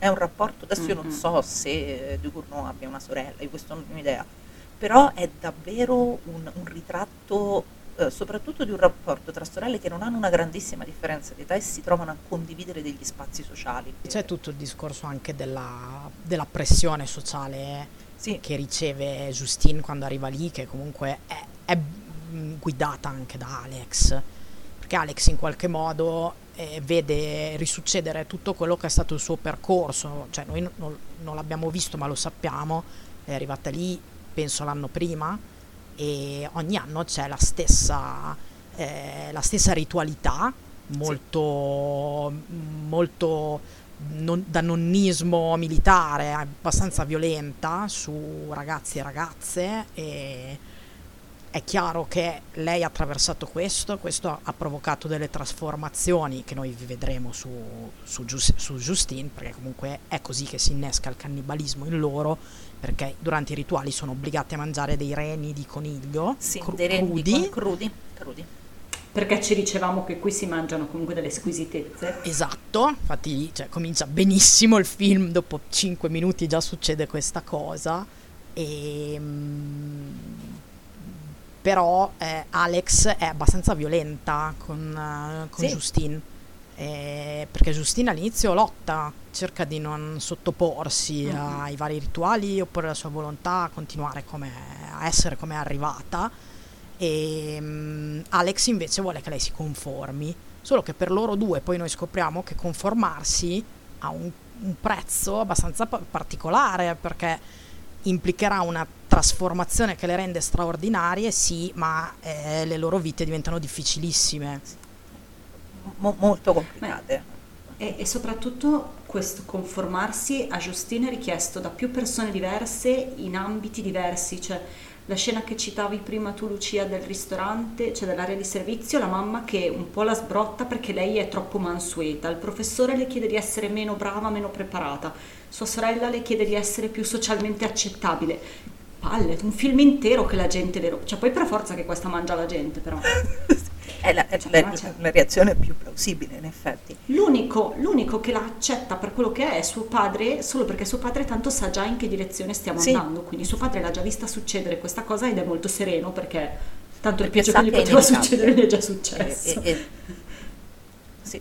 E se vogliamo vedere appunto il film come un coming of age, cambiare, trasformarsi, invecchiare, crescere è una roba talmente inevitabile che a un certo punto ci devi stare, ecco. Diciamo le, le- le hanno lanciate fuori dal nido sapendo Sì. che potevano schiantarsi, tant'è Sì. che effettivamente una delle due si schianta, sì. però, cioè, però si tirano dietro una scia di cadaveri. Perché comunque non, non dimentichiamocelo, cioè è un film che inizia con un incidente automobilistico, tra l'altro co- come poi inizia anche Titan, Sì, però infatti. è diverso il tipo di incidente e scopriamo poi che quella è la tecnica di caccia di Alex che si procura la carne in questo modo e insomma non, spe- cioè, non sappiamo quanta gente ci ha rimesso Ah, le ah. penne però insomma, Presumibilmente non poca. eh sì per cui tipo, so- sono simpatici questi genitori francesi no? che a differenza del genitore italiano la mamma iperprotettiva eccetera no? che non le avrebbe mai fatte uscire di casa le avrebbe chiuse nella soffitta questi le mandano all'università ed è se insomma impareranno a regolarsi con la loro dieta certo, vero? troveranno il modo e infatti l'ultima battuta del film è te la caverai, giusto? In qualche modo te la caverai. Ma so cazzi tuoi, E vai, vai il- nel il mondo, finale, vai. Il finale per me è bellissimo perché n- non voglio fare spoiler su altri film, ma in linea di massima mi piace sempre moltissimo quando c'è una storia individuale e poi sul finale si rivela universale, no? Perché potenzialmente da, da un punto di vista metaforico è- la mamma è come loro perché è la storia di tutte le donne, no? Eh, la- crescita, l'evoluzione, il cambiamento. Sul finale il papà si- cannibalismo Il il cannibalismo. cannibalismo è insomma è una- uno degli effetti. Perché alla fine il papà si apre la camicia e mostra alla figlia che non sta in carcere che pure lui è dilaniato da- dalle ferite che probabilmente sicuramente gli ha inferto la moglie. Quindi è un, è un tocco che mi piace sempre. Su- succede spesso ultimamente ce l'ho visto spesso nei- in film recenti ed è un tocco che mi piace sempre tantissimo. Soprattutto quando appunto parla di universalità, no? E il papà però è sopravvissuto mentre il povero coinquilino gay Il povero coinquilino no, eh, gli è andata male, cioè, è tutta Che si è- fortuna, capito? Si è portato questa racchetta dalla dal primo giorno di, eh, de- di università, che c'è que- questa racchetta che non si sa che cosa serva, questa racchetta da sci che lui si porta in giro nelle, nelle camerate. Evidentemente a nulla, visto che poi è Sì, morto lo stesso. e poi con quello eh, viene ammazzato malamente da, da, da Alexia. E, c'è, c'è un'altra cosa che secondo me è bellissima e, e non c'è solo in Roma, c'è anche in Titan, eh, che sono le figure paterne, eh, Mm. che sono molto interessanti, questi, i padri di, di, di Giulia Ducournau, perché in effetti la madre di, di, eh, di Giustina e Alexia noi non la vediamo quasi. Non la vediamo quasi mai in faccia, tra l'altro, è sempre in campo lungo di spalle con i capelli davanti agli occhi, non, eh, mentre tra invece il l'altro ra- anche, anche in Titan è così sì, anche in Titania è vero? Sì. Eh, mentre invece il rapporto è col padre. È, è- Mm-mm. è lui che spiega alla figlia quello che le sta succedendo. ed è lui che alla fine le dice te la caverai. Ed è la ragione per cui a me alla fine della fiera questi film qua fanno sì ridere, divertono, ro nello specifico, ma poi alla fine quando si entra su certe tematiche che poi inevitabilmente riportano al trascorso personale mi lasciano secca sotto un treno perché Ma poi Io mi commuovo molto sul finale di Raw. Mi commuovo moltissimo quando Justine va a trovare la sorella in carcere e poi mi commuovo moltissimo quando il padre le, le spiega quello che, che le sta succedendo, Mhm. che le succederà. Eh, lo trovo molto Sì, tenero. ecco. Il, ehm, l'unico momento in cui vediamo la mamma è quando è quasi isterica perché la figlia si è mozzata una falange, che cioè, lei sta benissimo, vorrebbe andare a casa per- e la madre invece è isterica, iperprotettiva, no? Che la figlia le dice: Ma mamma, non sono, cioè, non sono disabile, posso muovermi, posso camminare. Lei le dice: Sì, invece che lo sei. Sì che lo sei, vabbè. sì che lo sei. Ah, vabbè. Però anche lì è inquadrata eh, che ha sempre un- o o una parte del viso in ombra o i capelli davanti agli occhi, non c'è mai Sì, un primo piano, è comunque sempre una figura eh, ombrosa, la madre delle due ragazze, mentre invece il padre che vabbè è pure un attore che fa una particina, però è il nostro, è, è la nostra gloria. Eh, Eh sì, Eh. Ehm, cioè, ehm, a me piace molto perché davvero in mezzo a questa narrazione della quasi, cioè, non della tragedia, però di tanti eventi complessi, lui è rilassatissimo, cioè proprio un personaggio sereno, anche c'è la figlia con un, un dito mozzato, non è una roba grave, nel senso che sta bene, tutto a posto, non è, non- non è morta dissanguata, tutto ok, però a me piace sta rilassatezza, guarda che bene che sta il papà, vive in mezzo a, a tre donne che presumibilmente tra un po' saranno la sua rovina, perché Sì, se lo mangeranno, andare avanti per sempre, ma che bene che sta questo papà. No, Ma anche perché secondo me lui sa perfettamente che non è stato il cane. Ma 100%, Cioè, ma lo sanno non- tutti che non è stato il cane, anche la mamma lo sa che non è stato il cane. Ma lo sapevano nel minuto in cui le hanno mandate Sì. all'università. Eh, sì.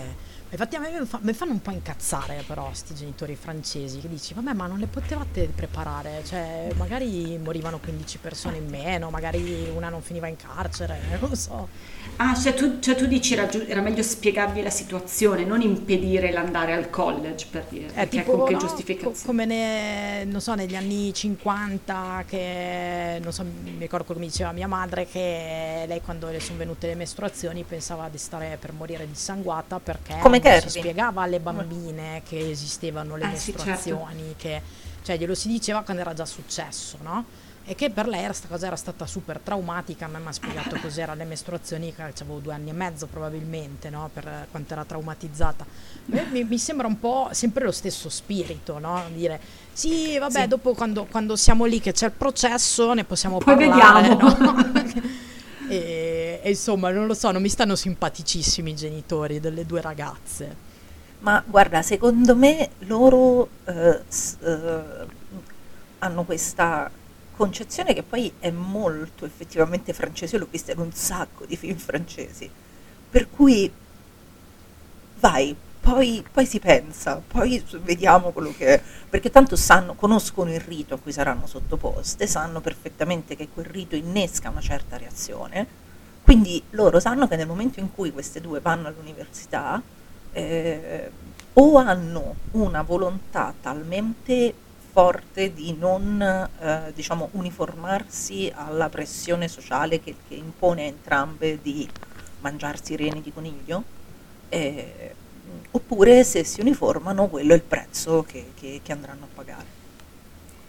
Questo tema della maternità francese eh, c'è anche, lo affronta anche la nostra, la madrina di questa prima stagione, Alex West, nel suo Sì. libro sulla New French Extremity, ne parla nel capitolo sui figli. Sì.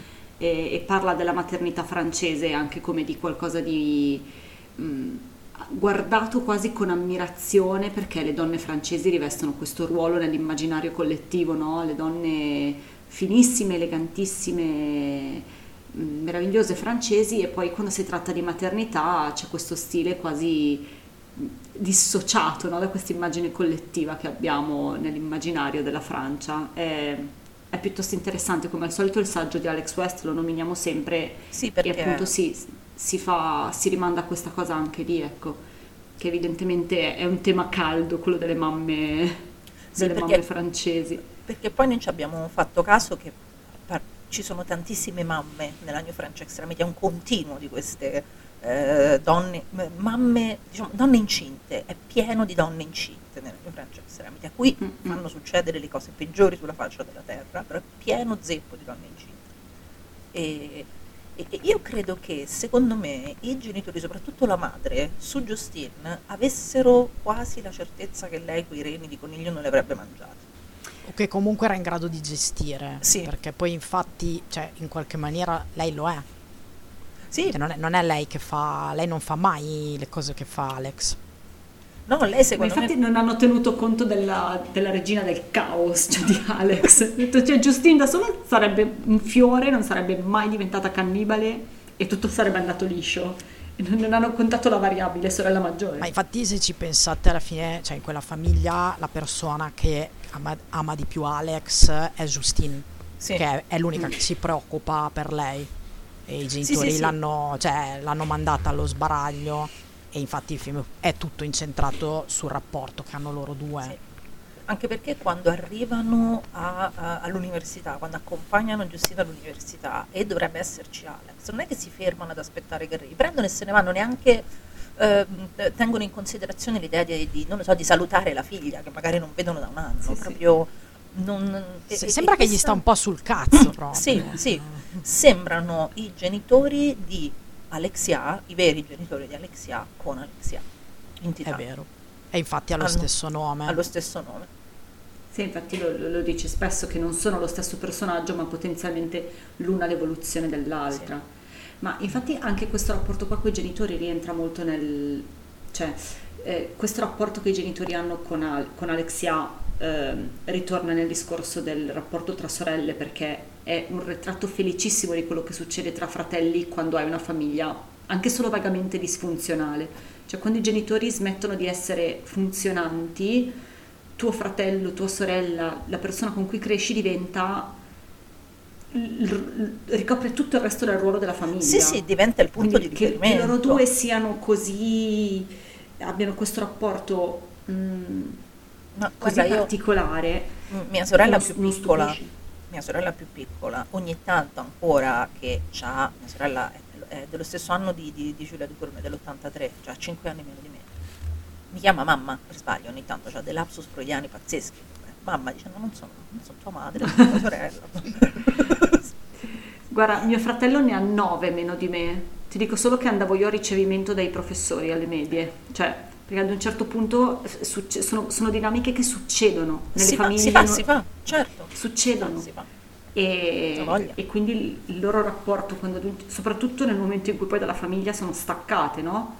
In cui sono allontanate dai genitori, non c'è più nessun'ombra della loro influenza e tu diventi il, il centro del mondo dell'altra. Sì, sì, sei, sei tutto quello che, con tutto che si ammazzerebbero volentieri in molte circostanze. Sì, perché loro, sono però- sorelle. Perché sono sorelle, sì, infatti, e- però sono l'unica cosa che, che hanno entrambe. Perché poi il mondo in cui si trovano è estremamente ostile.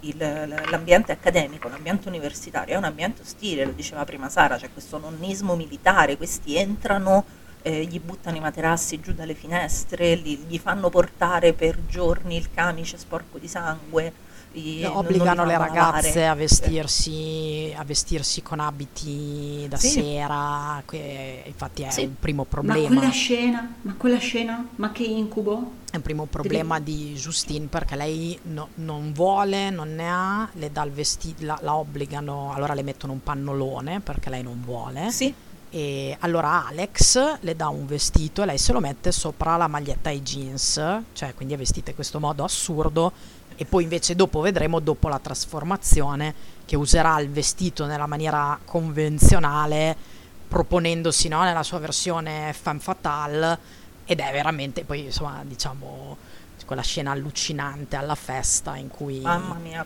in cui lei sembra fondamentalmente uno zombie eh, di quelli no, lanciati che cercano di mordere, che mordono l'aria, con Alex che la bulleggia mentre la gente fa i video. Mamma Questo mia. sempre ne- nell'ambito mia, di questo rapporto un po' strano che loro hanno, no? Di amore e Sì, sì, odio. sì, ma è amore Le fa odio. delle cose. Cioè, quella scena... c'è quella scena in particolare durante la festa, prima che eh, Justine si metta a cercare di mordere la gente a caso, che c'è un carrello in avanti pazzesco con Justine seduta in fondo con uno sguardo micidiale c'è una coppia che lei sta leccando la pupilla dell'occhio di lui. È una cosa, io non ci avevo, ci ho fatto caso, questa che è la quarta volta che vedo Raw, e ho fatto caso a quello che, perché ero sempre concentrata, avevo l'occhio su Justine, mentre invece adesso che lo so a memoria, ho visto questa cosa, ci sta questa coppia, lei sta leccando la dentro su- la pupilla dell'occhio. L'avevamo detto cosa- che fa schifo il film. eh. L'avevamo detto. Ah, infatti questo secondo me si chiama un po' un- i momenti di poetic cinema che potremmo, Sì. potremmo Sì, sì, elencare, potremmo perché elencare, sì. un'antologia praticamente. Sì, vai. Allora, allora, per me, insomma, quello, quello più secchio del vomito è appunto tematicamente legato è Justine che vomita i capelli che sembrano i capelli che trovi nello scarico della doccia, no? Una Sì. delle cose che mi fanno più schifo della vita quotidiana, Sì. probabilmente. A lei escono dalla bocca e questa cosa, vabbè. E poi abbiamo tutta l'antologia di Alex che si presenta in una delle prime scene con uh, un braccio interamente infilato nel culo di una mucca mentre cer- Gradevole. cerca Quella qualcosa. molto gradevole, sì. Sì, sì, E sì. questo è, insomma è il laboratorio di veterinaria e poi abbiamo Alex che fa vedere come si piscia in piedi e ci riesce tra l'altro mentre tra Justine Alex maestra. No. Cioè, Alex maestra. Sì, Eh sì, sì. sì, Alex veramente, oh. Cioè, io eh sì Ammir- io ammiratissima. ma infatti poi ci spiegherà. E poi l'altro momento poetico è la pioggia di sangue che arriva sugli studenti come parte del rito di iniziazione, il fatto che poi se ne vadano in giro coi camici sporchi per il resto della settimana. E che nessuno dica loro niente. Cioè, No, ma è tutto è, è- normale. quello è proprio il senso cioè, che ti fa capire che è come se fosse autogestita l'università, perché la Sì, si tradizione imbalia. de- dell'iniziazione è talmente importante che è- fa parte della formazione di questi veterina- veterinari, per cui cioè, per i docenti è normale, cioè, te lo fa capire senza dirlo, no? Che è normale che succeda tutto questo, che fa parte del curriculum in qualche maniera. Sì. E infatti cioè, io lo trovo ter- terrificante, forse No, è- l'aspetto è- che mi ha fatto più pa- paura del Sì, film è questo. vero, a me. è la cosa che ti spaventa di più questo, questo nonnismo militarista tranquillamente accettato dal corpo docenti. perché è, per fasci- è fascista. È fascista, sì sì, esatto, è fascista. Però è realissimo, eh. Cioè, in scala molto minore, naturalmente, nessuno mi ha mai lanciato del sangue di cavallo o qualsiasi animale addosso per mia fortuna, però, per esempio, da me, qui nel Cremonese, eh, quando vai al liceo c'è San Firmino, ok? Un giorno dell'anno, forse a novembre, non mi ricordo quando, tutti i più grandi sono autorizzati a scrivere sul tuo corpo con qualunque mezzo a loro disposizione. Io poi facevo la pendolare, quindi San Firmino partiva dal, dal treno a scuola e poi il treno di ritorno e tu tornavi a casa che eri di un altro colore. Ed è assolutamente accettata questa cosa perché c'è San Firmino da quando, non lo so, da 30 anni e quindi tu ti fai tutto il giorno di lezioni effettivamente con magari scritto scemo in testa, capito? Ed è, e magari ti interrogano, in la- c'è la versione di latino con scritto scemo in testa. Però è effettivamente, cioè è chiaro che magari non si arriva a quei livelli, non lo so Però perché che io non ho fatto lo stesso, l'università, ma- però cioè, è, è orrendo lo stesso. Cioè, non, non- non- si fa, un po', si fa un po' cagare, però sai, fino a che ti disegnano, indicativamente sono tanti piselli disegnati sulle braccia, perché comunque a 15 anni quello è, però effettivamente questa cosa del, del, eh, del nonnismo. della sopraffazione socialmente accettata verso quelli del Sì. primo anno esiste. Ma infatti lei, Ducurnola, l'ha ritratto benissimo, secondo me, perché ti fa vedere, cioè da un lato quanto è spaventoso e violento, e dall'altro però ti fa vedere anche l'eccitamento gioioso da di- dionisiaco, no? Sì, sì, perché sì. comunque è, è- è anche un grande rave, non so come dire, un po' come il rave dei pompieri poi in Titania, no?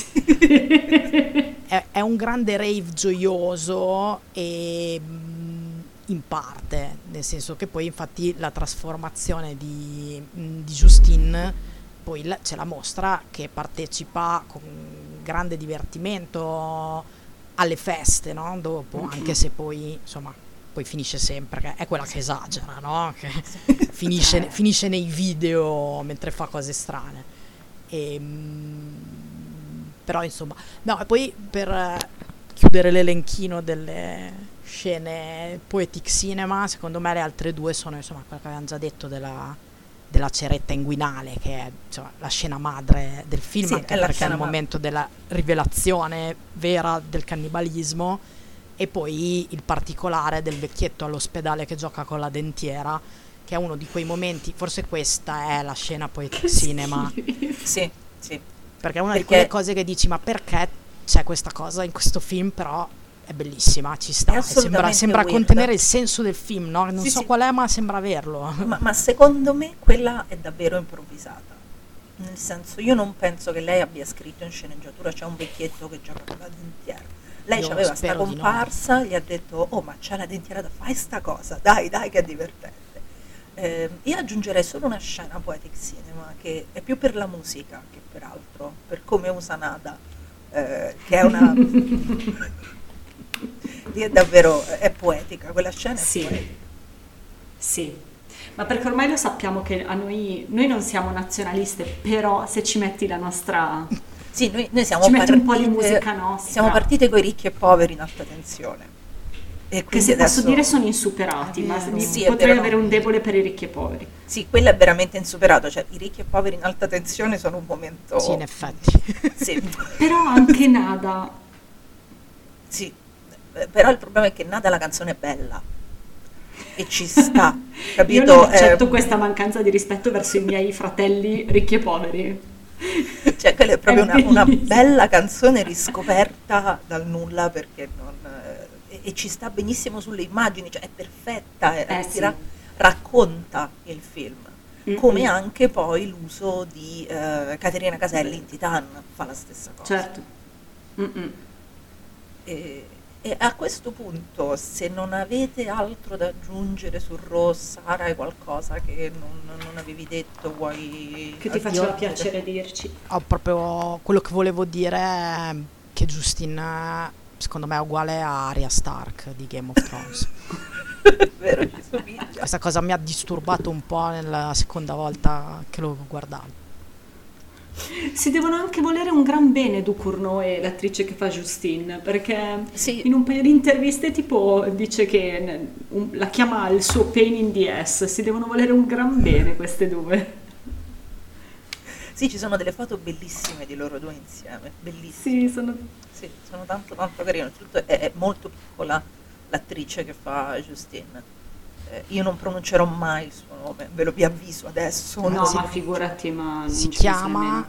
Garance Marillier, detto un po' così, però è, insomma, si avvicina No, alla scu- pronuncia. Ho visto adesso quanti anni ha. Eh, È del 98? è del 98. Beh, ma questa ragazza è un talento, ma è Eh, bravissima. Com'è che è proprio piccola? Vabbè, è piccola, cioè come se io fossi... Ma che brava! Eh sì, è piccolina, è piccolina. Già l'attrice di, di, di Titan è più grande. L'attrice di Titan mi sembra che abbia l'età... mm, Oddio, è dell'88. Quindi è più grande di te, Mari. Mm. A me Sì, poi dell'88. eh, a me è piaciuta molto anche Ella Rumpf, che è quella sì, che fa è la Alex. Rumpf, E io l'ho, l'ho apprezza- l'ho apprezzata più lei di Justine, ma anche perché Mhm. cioè, mi piaceva di più il personaggio. Anche lei mi sembra che ci desse, con la sua espressività, ci abbia dato anche un, un pezzo di carattere che magari veniva da lei Sì. e che ha un po' insomma questa sfrontatezza e quest'aura molto queer secondo me il personaggio di Alex di, di Ro E- Sì, sì, sì. E infatti secondo me è un po' parente di, di, di Alexia. E diciamo che Alexia è Alex senza Justine Sì, esatto. Una psicopatica serial killer. Sì, esatto. Esatto. Ecco, no, ma vi- visto che hai nominato l'elemento queer, è una cosa che in Nuovi Incubi secondo me non è ancora uscita. E siccome, nostro malgrado, eh, la media di ascoltatori è ancora a maggioranza maschile, ehm, mi faceva piacere ehm, chiarire, e chiedo a voi di farlo perché avete sicuramente un vocabolario migliore del mio per farlo, quando intendiamo che un personaggio eh, o una dinamica, poi lo vedremo meglio anche in Titan, e lo diciamo che viene codificato come queer o che mm, no, questo mm, come lo facciamo capire che cosa intendiamo a qualcuno che non abbia la più pallida idea di che cosa stiamo parlando? Perché se, se Secondo me non non, cioè, non- intanto boh, cioè, non è obbligatorio farlo capire. E No, poi per a, carità, a questo, parte questo quello, è molto vero. Non a parte quello, secondo me, nel caso, cioè può voler dire, a parte che è un termine che può voler dire qualsiasi cosa, per cui magari io intendo una cosa, un'altra persona intende un'altra. E nel caso di, di Alex, ma poi anche di Alexia, ehm, cioè secondo me la queerness è proprio legata da un lato alla rottura dell'eteronormatività e dell'amatonormatività, quindi il fatto di non essere straight, nel senso, cioè non solo di eterosessuale, ma di non essere dentro un certo sistema. Cioè non vuol dire sono lesbiche, ecco, questo dico per chi ascolta che non sa queste cose, non è quello il senso. E poi magari possono essere lesbiche delle persone queer, sì, però non, non è quello il senso. Non è il E- significato ultimo, no. certo. No, non, in- cioè, non è significato in questo caso, quando lo uso io, riferito a Alex e Alexia. E poi nel caso specifico, cioè, a me sembrano anche dei personaggi gender queer, a- al di là di quello che può essere un orientamento ehm, nella sfera romantica, erotica, eccetera.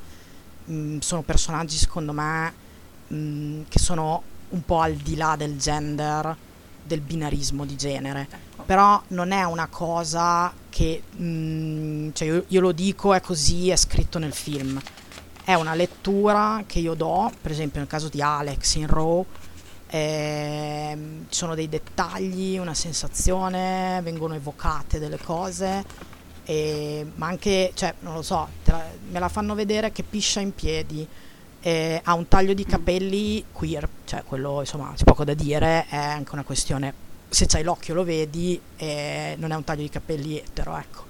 Può averlo anche una, ra- una sì. ragazza etero, sì, secondo me lei non è etero. Certo, certo. E mm, poi cioè, è, un, è un personaggio che bisogna vederlo anche nella sua funzione narrativa, no? È un personaggio che non viene mai associato ai maschi, per esempio, tranne che nel suo interesse per il coinquilino gay di, mm, di Justine, eh, che è gay e va a letto con Justine e poi continua a dire di essere gay, perché quello è, infatti secondo me è molto preciso anche nel voler Sì, sì. spiegare, no? Dire, cioè è gay perché dice che è gay, punto, fine. E mm, sono personaggi queer questi. E poi a me sembra anche che il rapporto tra Alex e Justine cioè, sia un po' cioè aleggia un po' l'idea delle sorelle incestuose, perché comunque Sì, c'è sì, è tutto questo risveglio sessuale, no? Eh, La storia riguarda loro due, il loro rapporto, ci sono gelosie mm, che non si capisce più a un certo punto in che direzione vanno, no? Perché sì, si litigano la preda, però Si stanno davvero litigando la preda.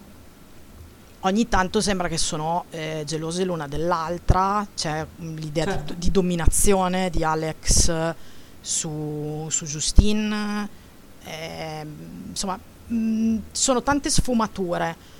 Mm, nessuna di queste cose tu puoi dire ho il certificato da farti vedere Chiaro, certo, il patentino queer di, Gius- di, Giustino di, di Alex però insomma mm, io la codifica la vedo Mm. La, vedo anch'io, eh, non in quanto lesbica, non in quanto a- Alexia lesbica, ma in quanto personaggio genderqueer, nel senso che non ha un ori- eh, un'identità sessuale netta, binaria, definita. È molto fluida come, eh, come personaggio e, e soprattutto sfida tutta una serie di convenzioni che di solito tu associ al personaggio femminile e in questo senso è queer. E poi può essere Sì. che l'abbia messo volontariamente Ducournau, che sia una cosa dell'attrice anche che ci ha messo del suo. Mm. Eh, perché in questi casi, sai, è difficile anche stabilire se sia di sceneggiatura, se sia di messa in scena, se sia arrivato dopo, se sia il carisma dell'attrice, la sua fisicità, perché recita in maniera molto fisica. Lei Mm-mm. è, è molto aggressiva fisicamente. E, e quindi tutto questo la configura come un, un personaggio codificato queer. Eh, Sì. Poi cioè, se lo vai a paragonare con Titan, che lo facciamo dopo, eh, secondo me lì io mi faccio l'idea che non è un caso, perché ci sono troppi punti in Certo. comune mh, tra una- un personaggio e l'altro e il modo in cui sono queer è abbastanza simile quando vai a Sì. scavare, per cui secondo me è qualcosa che c'entra con quello che Ducournau vuole rappresentare, non può essere una coincidenza. Anche perché lo abbiamo detto, Alexia di Titan è l'estensione di Alex di, di, di Raw. È un'estensione, è un'espansione. È l'universo sì. alternativo. Sì, Finalmente il multiverso che vogliamo il noi. multiverso che ci meritiamo. E- No, mi faceva piacere chiederlo, non perché eh, penso che sia importante eh, né per i personaggi né per la persona della vita vera mh, dare un- una quadra a livello né di definizione né di etichette, però è interessante quando facciamo un discorso di che, che va in questa direzione capire cosa intendiamo quando diciamo qualcosa, ecco, perché ho la sensazione che sia ancora una cosa molto limitata a una bolla, per cui a me sembra super scontato, eh, a voi magari sembra super scontato, vado, non lo so, al, al lavoro, ne parlo con un collega, mi guarda con due occhi tanti, che cazzo stai dicendo, Cos- cos'è? Perché purtroppo ancora non fa parte del dialogo eh, quotidiano, ecco. Sì, sì, sì, no, E- si- può equivo- equivocare che nel momento in cui diciamo che Ale- Alex è un personaggio queer, intendiamo dire che è lesbica. No, no, no, non è quello che, che No, che è, è una cosa molto dire. più ampia, naturalmente. Poi Può che, che darsi Alexa anche che lo sia, eh, se ne faccia un cazzo della definizione, Sì, siamo cioè, assolutamente tutti d'accordo. Possiamo passare tranquillamente a Titan, direi che il role abbiamo Sì. analizzato a fondo eh, in maniera puntigliosa anche. Quindi, Titan, Palma d'Oro a Cannes. Marica, Trama. Eh, allora, Titan vede, come abbiamo detto, un'altra Alexia che ehm, fa la, la ballerina, si esibisce in un locale notturno e che eh, tra un'esibizione e l'altra mm, è una serial killer. La vediamo uccidere un discreto numero di persone in breve tempo e ehm, un giorno gliene scappa una. Eh, non ce la fa, ce ne sono troppi, lei è esausta e una le scappa. E quando la vittima le scappa lei si mette nella posizione di doversi mettere al sicuro perché la, la la vittima che si è salvata l'ha vista, quindi lei ha bisogno di, eh, di mettersi al sicuro. E cambia completamente identità e inizia una nuova vita con la sua nuova identità in un luogo lontano da, da quello da cui è partita. Eh, è un modo meraviglioso per raccontare la trama di Titan per chi non l'ha visto, perché non, davvero non, non- non- cosa... non riveli nulla e in effetti bis- bisogna andare a vedere Titan senza sapere nulla. Sì, sì. Perché io sono andata senza sapere nulla, cioè io sapevo Eddie Giulia Ducournau ha vinto la Palma d'Oro a Cannes, Moretti mi ha detto che c'è una che si scopa una macchina, perché Moretti questo ha capito del film, Ah, è e vero. Moretti vero che era è invidioso. sì, che voleva vincere lui, perché di solito Cannes è molto generosa nei confronti di Nanni Moretti. Quando ha visto che gli ha soffiato la Palma d'Oro una per lui ragazzina dell'83 con un film dell'orrore, poverino non, Ci ha visto più. non ce l'ha fatta. Ma- ma io e infatti ha su sta cosa qua- male, eh. Ho, ho due cose da dire su Nanni Moretti e questo fatto qua. E, cioè, uno, insomma, che lo sappiamo che lui non ha un bel rapporto con l'horror, da come insomma parlava di Henry Pioggia di Sangue in Caro Diario, no? Che, Sì, cioè, insomma, esatto. lui che va al cinema ad- agosto, non c'è niente da vedere, va a vedere Henry Pi- Pioggia di Sangue, sta malissimo, questa cosa faceva tanto ridere mia mamma, infatti. E, mm, e dopo se la prende col critico che gliel'ha consigliato, no? lo fa piangere in questa visione onirica. Quindi insomma, da qui sappiamo, siccome non è un brutto film Harry Pioggia di Sangue, sappiamo che, No, che Nanni Moretti ha un problema lui con l'horror. Uno, due, a me mi sembra che Nanni Moretti ha un problema anche con le, le registe donne che sì, vincono perché sempre premi. in caro diario, Perché sempre in caro diario sfonda Catherine Bigelow. Ecco, questo non me lo ricordavo, io invece pensavo a quella, mm, io non, non mi ricordo più dov'è che è questa scena, però eh, quando Lina Wertmüller vince l'Oscar, Uh, sì, è vero. c'è lui, non mi ricordo dove, che eh, fa la reaction, come se fosse uno youtuber Sì, sì. nel 2022, fa la reaction alla notizia eh, emettendo una specie di bava di schiuma dalla bocca e questa scena molto comica eh, in cui chiede Malina Vermüller quella di e dice i titoli dei suoi film no? e, e- e mette sempre più schiuma per cui quando c'è stata la sua reaction a Titan che vince la Palma d'Oro, a me è venuta immediatamente in mente sta cosa. Ho detto però c'è un pattern qua. E poi è un doppio pattern perché Sì, sì. è pure un film dell'orrore, ciao. Sì, sì, sì, proprio la, è, è la fine. Infatti lui ha sbroccato male, ha avuto proprio, è stata una reazione che tu dici sì, da Moretti me l'aspetto, ma non così violenta, nemmeno da Nanni Moretti. Perché si è proprio incazzato boomer. tanto. Eh Sì, proprio ok boomer, veramente ha fatto eh, eh, la figura del boomer in maniera incredibile. Eh, e, e soprattutto del boomer rosicone, perché il problema è che non hai vinto tu e, e- e questa è una cosa molto sgradevole, secondo me, nei confronti poi di una collega che ha vinto un premio, tu ne hai vinti tanti, cioè non... Eppure un pochino umiliante, dai, sei un uomo di una certa età, Nanni, basta. È, è- da sfigato. Comincia a Ecco, prendere le eh, cose un pochino alla giusta maniera, che figura di merda. Eh, però vedi proprio il l'arma a doppio taglio del privilegio, no? Perché Nanni Moretti, eh, quando negli anni 70 prendeva in giro Lina Mer- Vermüller, faceva ridere. Eh, quando in caro diario eh, insulta il critico che raccomanda il film dell'orrore, fa ridere, è, è figo, è bravo, eccetera. Nel eh, 2021 eh, lui era forte di- delle sue esperienze precedenti con reazioni di questo genere, invece è- è- è- ha fatto una figura terribile lui. Mm-mm. Nessuno l'ha Sì, sì. vissuta come Ma finalmente, le altre. cioè era ora che qualcuno cominciasse a dire agli uomini di mezza età che sono un po' troppo emotivi. Perché se Serena Williams arriva in campo e si incazza, eh, è una bestia incontenibile. Nanni Moretti che pesta i piedi, cioè, mm, eh? Fatto anche un po' pena. Eh, Sì, Cioè, mi è dispiaciuto po' anche un po' pena. per lui. Esatto, ma più che altro sai qual è il problema? È che se tu critichi un film anche in maniera virulenta, come ha fatto con Harry Pioggia di Sangue, con Strange Days, se tu prendi un po' per il culo anche Lina Vermüller che vince l'Oscar, va bene, ci sta, non fa ridere e tutto quanto.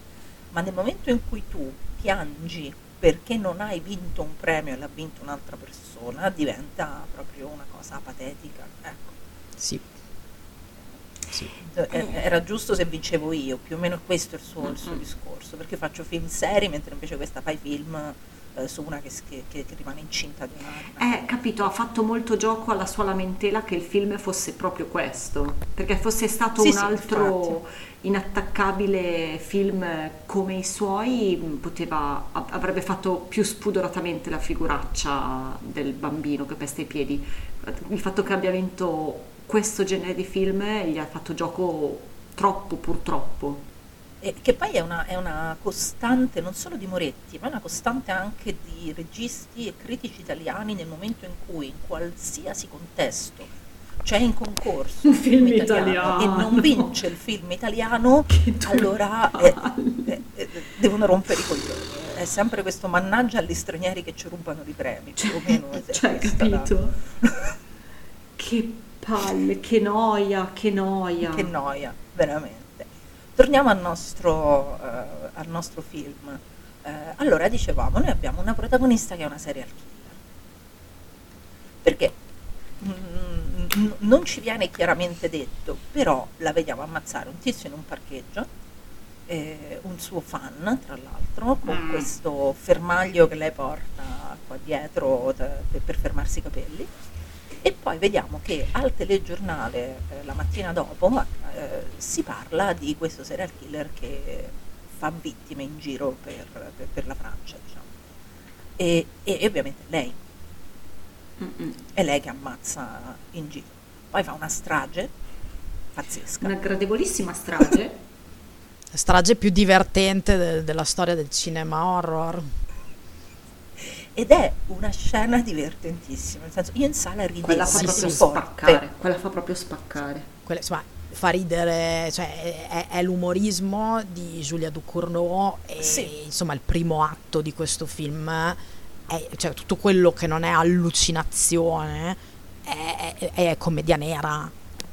Sì, sì, sì, assolutamente commedia nera, ma anche sguaiata in alcuni momenti, perché lei che si abbraccia il tipo solo tanto stanca e poi l- l- Lei che, Con- lei che infila lo, lo sgabello Sì. in bocca a uno, poi ci si siede perché Eh, non ce la fa esatto. più, deve prendere Sì. fiato.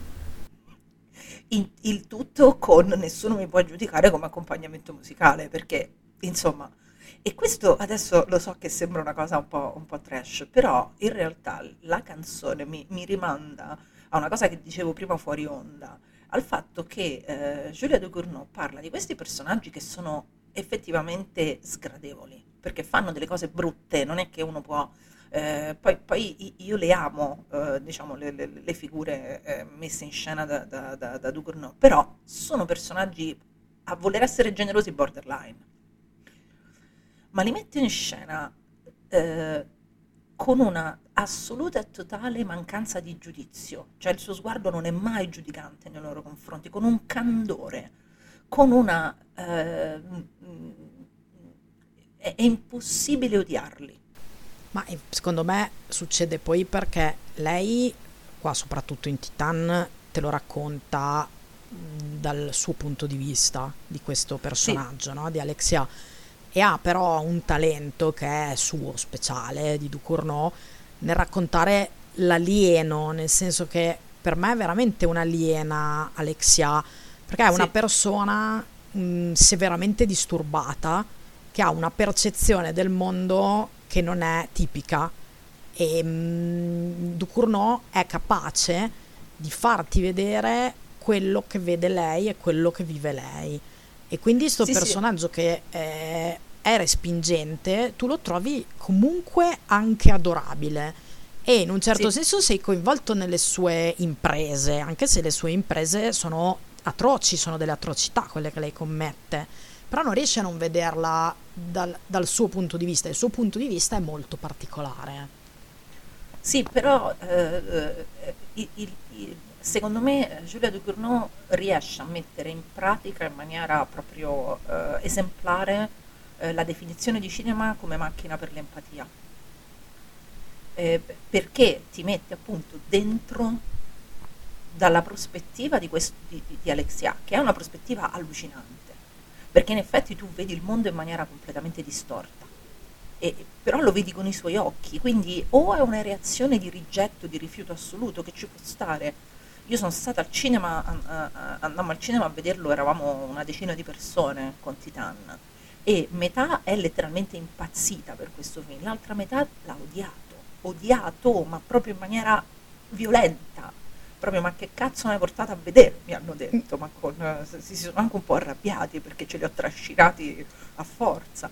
E quindi eh, dipende moltissimo se hai voglia di entrare in questa prospettiva, cioè se sei, talmente, se sei disposta a dire ok, mi metto nei panni di un'aliena, un po' come succedeva in Under the Skin, non, non so come...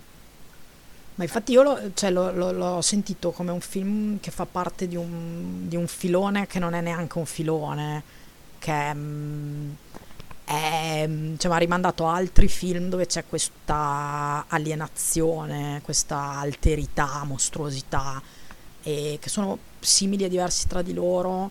Mm, cioè, io ho pensato a Possessor di Brandon Cronenberg, Sì, anche Sì. per gli elementi genderqueer e per lo stesso motivo anche Border di Ali Abbasi Uh, e poi, an- e- e poi anche Malignant comunque in un certo senso qua stiamo Sì. già insomma, su un altro versante però poi sì. qua- quanto è simpatica e umoristica Giulia ci può stare anche il collegamento Ci può stare, sì, con sì, sì, l'umorismo perché di, in di effetti- One Sì, ma perché in effetti c'è ehm, una grande parte dell'horror contemporaneo gioca moltissimo su questo confine tra umorismo nero di pessimo gusto e il farti entrare nella testa di un mostro, che non è eh, provo pietà, provo simpatia per il mostro perché è un emarginato, perché è un reietto della società, no, è proprio io sono il mostro, abbraccio la mostruosità del mondo che è anche la mia. E, e però questa cosa fa ridere tantissimo perché poi l'alieno, l'altro, il mostro, eh, la, la paura e l'umorismo sono molto, eh, viaggiano più o meno sulle stesse lunghezze d'onda, toccano più o meno gli stessi tasti.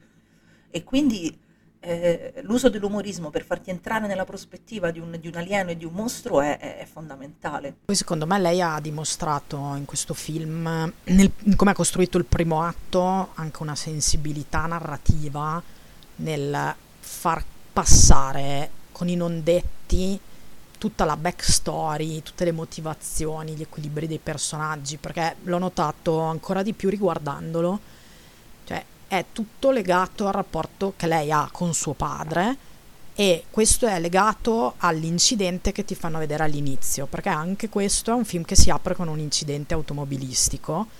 E poi in- nei minuti successivi, solo mh, lavorando di inquadrature e sguardi tra i personaggi e come lei le inquadra, ti fa capire come si sentono loro e che conseguenze ha questo sul loro rapporto e sulla loro vita e lo sviluppo di Alexia. Nel senso Sì. che suo pa- cioè come la vedo io è suo padre si sente in colpa perché hanno, ha- guidava, ha avuto un incidente, Alexia si becca una placca di, me- di titanio in testa e da lì in avanti diventa ancora più strana e ha dei comportamenti evidentemente strani. E saltiamo avanti, la ritroviamo adulta, si vede sempre suo padre che la evita e la scruta, è chiaramente sospettoso, perché quando a noi passano le informazioni dal TG, in cui sentiamo che si parla di omicidi, abbiamo già capito che è lei, è chiaro che anche il padre, ed è sempre il modo in cui sono inquadrati, il modo in cui si guardano, in cui lui si volta, ti fa capire che il padre queste cose le pensa e per tutto il primo atto è lì che la guarda, la guarda dalla finestra, si fuma la sigaretta, eccetera. Tant'è che lei a un certo punto si rompe i maroni, lo chiude in casa e gli dà fuoco perché infatti, non, ecco. non ne può più perché lei vorrebbe avere un legame che va oltre a questo, sì, no? e c'è questa cosa che il padre non la vuole toccare. Sì, che a, a un certo punto, perché il padre è un medico, come il padre di, di, di Giulia Ducournau, tra le altre cose, e mm, non la vuole toccare perché a un certo punto le dice un mal di stomaco e, e la madre dice fatti visitare da tuo padre. E il padre fa una faccia Sì. quando sente che deve toccare sua figlia, che è davvero, dice, Dio mio, qualunque cosa, fatemi toccare un lombrico, ma non Sì. mia figlia. E, e la cosa interessante è che lui sta lì che, che le tasta lo stomaco, dice non c'è niente, lei cerca di continuare questo contatto, Sì. ma lui eh, Mhm. si, si- si sottrae, scappa. tra l'altro sbagliando E- la diagnosi perché lei è incinta. Sì, infatti lei è incinta, insomma... Cioè lui ha, ha E- talmente schifo di toccarla che non riesce nemmeno a accorgersi che ha l'utero ingrossato. Sì, E in tutto ciò, Quindi- prima di questo momento, non c'è mai un dialogo tra loro due, cioè l'unica volta che li sentiamo parlare è quando lui la sgrida causando l'incidente e da quel momento lì smettono di parlare, ma evidentemente anche fisicamente lei va incontro al padre perché eh, c'è la scena in cui passa il TG, lei è seduta sul divano che mangia, appena il papà torna in casa e va in cucina, lei si alza, lo insegue, gli va dietro, inizia a mangiare lui, inizia a mangiare anche lei. Quindi pur non parlando è un costante inseguire quell'uomo qui che ha, ha smesso di, non di vederla, ma ha smesso di percepirla come qualcosa di parte della propria vita, no? Al punto che non, non la può nemmeno più toccare. Cioè nemmeno da un punto di vista distaccato medico, quello che c'è tra di loro è le- ha messo un muro talmente grande che non riesce nemmeno a riservarle uno sguardo professionale. Sì, sì, infatti. E sembra poi che questo senso di colpa che lui ha comunque, ol- oltre al disgusto, sia poi quello che alla fine lo blocca, perché lui sa che lei probabilmente è una serial killer, sa che c'è qualcosa che non va, però non può intervenire comunque. Per cui questo rapporto mh, disfunzionale tra padre e figlia è poi la causa di tutta la sventura che viene dopo Sì, sì. E, e durante, insomma, c'è la solita scia di cadaveri, Sì, eccetera. Oh. E anche poi tutto quello di male poi che può succedere a lei, tra l'altro. E, in quel senso lì, insomma, c'è, c'è l'aria della tragedia greca. Sì, sì. Beh, il- se a un certo punto se dai fuoco ai tuoi genitori, Sei- imme- il rimando è... Sei in piena tragedia Certo. greca nel momento in cui dai fuoco Eh, ai sì. tuoi genitori, nel senso è, è quella la E tragedia. anche qui la mamma che se la dorme beata, non se ne accorge neanche, e il padre sveglio che la guarda Sì, sì. fino all'ultimo secondo possibile e non la ferma. E, e infatti poi il punto è che eh, noi abbiamo un personaggio che è completamente privo di...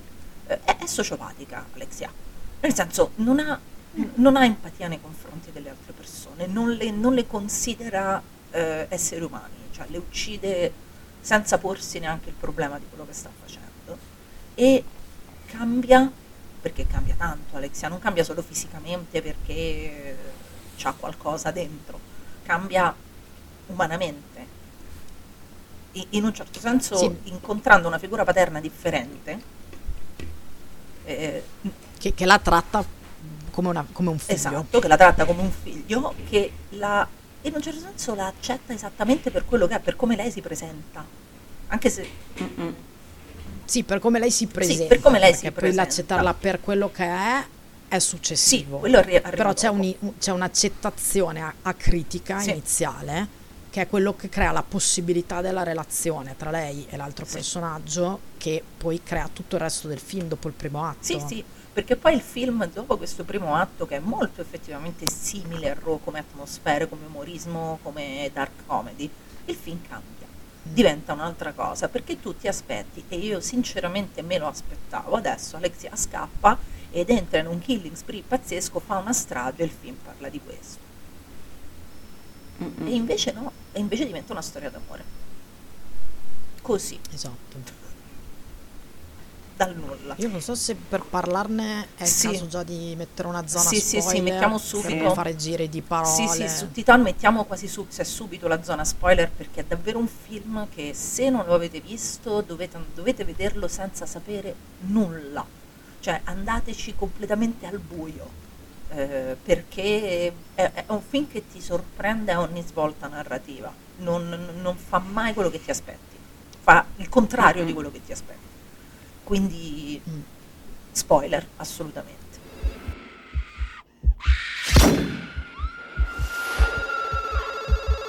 Dicevamo, eh, Alexia prende l'identità di un ragazzo scomparso eh, qualche anno prima.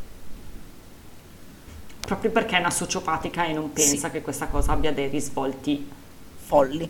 Dei risvolti. Sì, dei risvolti. Esatto. Sì, anche perché lei è, una, è un'aliena che cammina tra gli umani e cioè non ha gli strumenti per capire come si sentono gli umani. ecco. Fondamentalmente, anche perché non è stata molto esposta a come si sentono gli umani a causa del rapporto con il padre.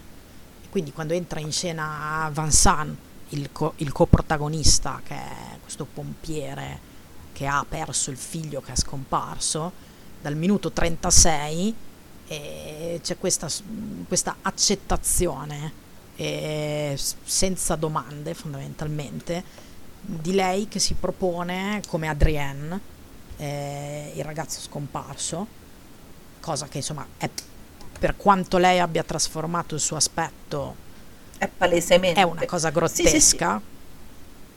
Però quando Van San entra alla stazione di polizia e la guarda, eh, fa sì con la testa e noi sappiamo che quello lì è il momento in cui lui l'ha già accettata. E non solo, fa pure una roba peggiore per se stesso, cioè cerca costanti conferme nei gesti quotidiani di Alexia. Per- che, lo- che lo- gli riportino Adrian, c'è anche solo la scena del vestito, lui lo sa benissimo che quello non è suo figlio, l'ha capito, siamo d'accordo, l'ha accettato per quello che è, però c'è questa costante ricerca che è tragica e dolorosissima da vedere di, un piccolo, di una piccola conferma, no? in ogni gesto cerca un, un- una sicurezza in più ed è da vedere è davvero dolorosa ed è un contrasto fortissimo con la prima parte. Sì, sì, perché comincia un altro film. È proprio i- Mm. inizia un film diverso e ti spiazza tantissimo questo cambio di direzione eh, che la regista dà eh, alla storia. Perché Sì. esat- fa esattamente il contrario di quello che ti aspetti. E questa cosa succede in tantissime circostanze. Per esempio, eh, quando c'è quella, eh, quella scena del pranzo con la madre di- de- de- de- del ragazzo, che lì tu ti aspetti che questa sbrocchi e dica guarda che è una donna, è incinta, te la sei presa dentro casa. Invece la madre va da Alexia e le dice prenditi cura di lui. A me, io lì proprio mi sono, ci ho avuto una reazione di una violenza emotiva devastante, cioè ho cominciato a piangere, non mi fermavo più. eh, No, è un- la costruzione della seconda parte emotivamente ti mette tanto alla prova perché Ducournau parla in tante delle solite interviste che leggevo per fare i compiti, parla tanto di come nella seconda parte cerchi di costruire empatia verso Alexia dal punto di vista fisico, no? Perché il suo corpo è tanto messo alla prova nella seconda parte. Quando, al- almeno alla prima visione, quando almeno io non c'ero attenta, io, la, mia, la mia mente era al- completamente altrove. Non, non- non sono mai riuscita a concentrarmi su di lei nella seconda parte perché l'empatia per questi due genitori è, è totalizzante. Poi, poi ci arrivi dopo, alla fine ci arrivi sul lavoro che ha fatto, ma nell'immediatezza è, è un film talmente caldo, no? Di, di carico che piangi per metà film, sei, sei impegnato a piangere come un vitello. Io, io proprio sono stata, eh, ho passato la prima metà a ridere come un imbecille e la seconda metà a piangere al cinema. Eh, Eh, sì. Poi rivedendolo ovviamente si è mitigata la cosa, però è vero che la seconda parte è davvero melo, melo- è melò, è proprio un melò. Eh, io devo dire che alla seconda visione mi ha, invece forse mi ha mi ha colpito ancora più duramente la parte melò, perché quando lo vedi per la prima volta, c'è questa- questo primo atto truce comunque, crea un senso di minaccia che aleggia, che è un po' anche come è girato il film poi, che te continui ad aspettarti che succedano delle, delle cose più horror, non so come dire, più cinema estremo, più violente e mm, ci si gira intorno poi non succedono mai no? ti aspetteresti o che lui possa essere abusante nei confronti di Alexia o che Alexia possa mettersi a sterminare tutti i pompieri di Francia o che qualsiasi cosa insomma no? E, e invece poi no, non è quello il punto, il punto è l'incontro tra eh, queste due dissonanze cognitive estreme, complementari, e mh, il bisogno incredibile che hanno tutti e due di, di essere amati sì, sì. e accettati e formare una famiglia, per cui è veramente è una mazzata, Sì. anche perché poi come finisce? Eh. Eh, è, è una mazzata perché è un film, come diceva eh, Marica, caldissimo. Ro è freddo, è molto distaccato quello che lei ti racconta, te lo racconta con un, con un distacco clinico quasi, quasi da, da- da medico, ecco.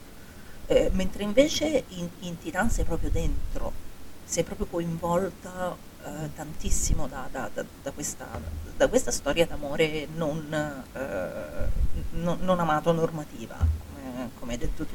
Anche perché c'è una, almeno a me quello che colpisce, ma qui è solo un discorso di sensibilità individuale che può toccare ognuno in modi diversi, però questa rappresentazione della fragilità maschile a cui ancora non siamo abituati perché non c'è, non c'è ancora concessa, no?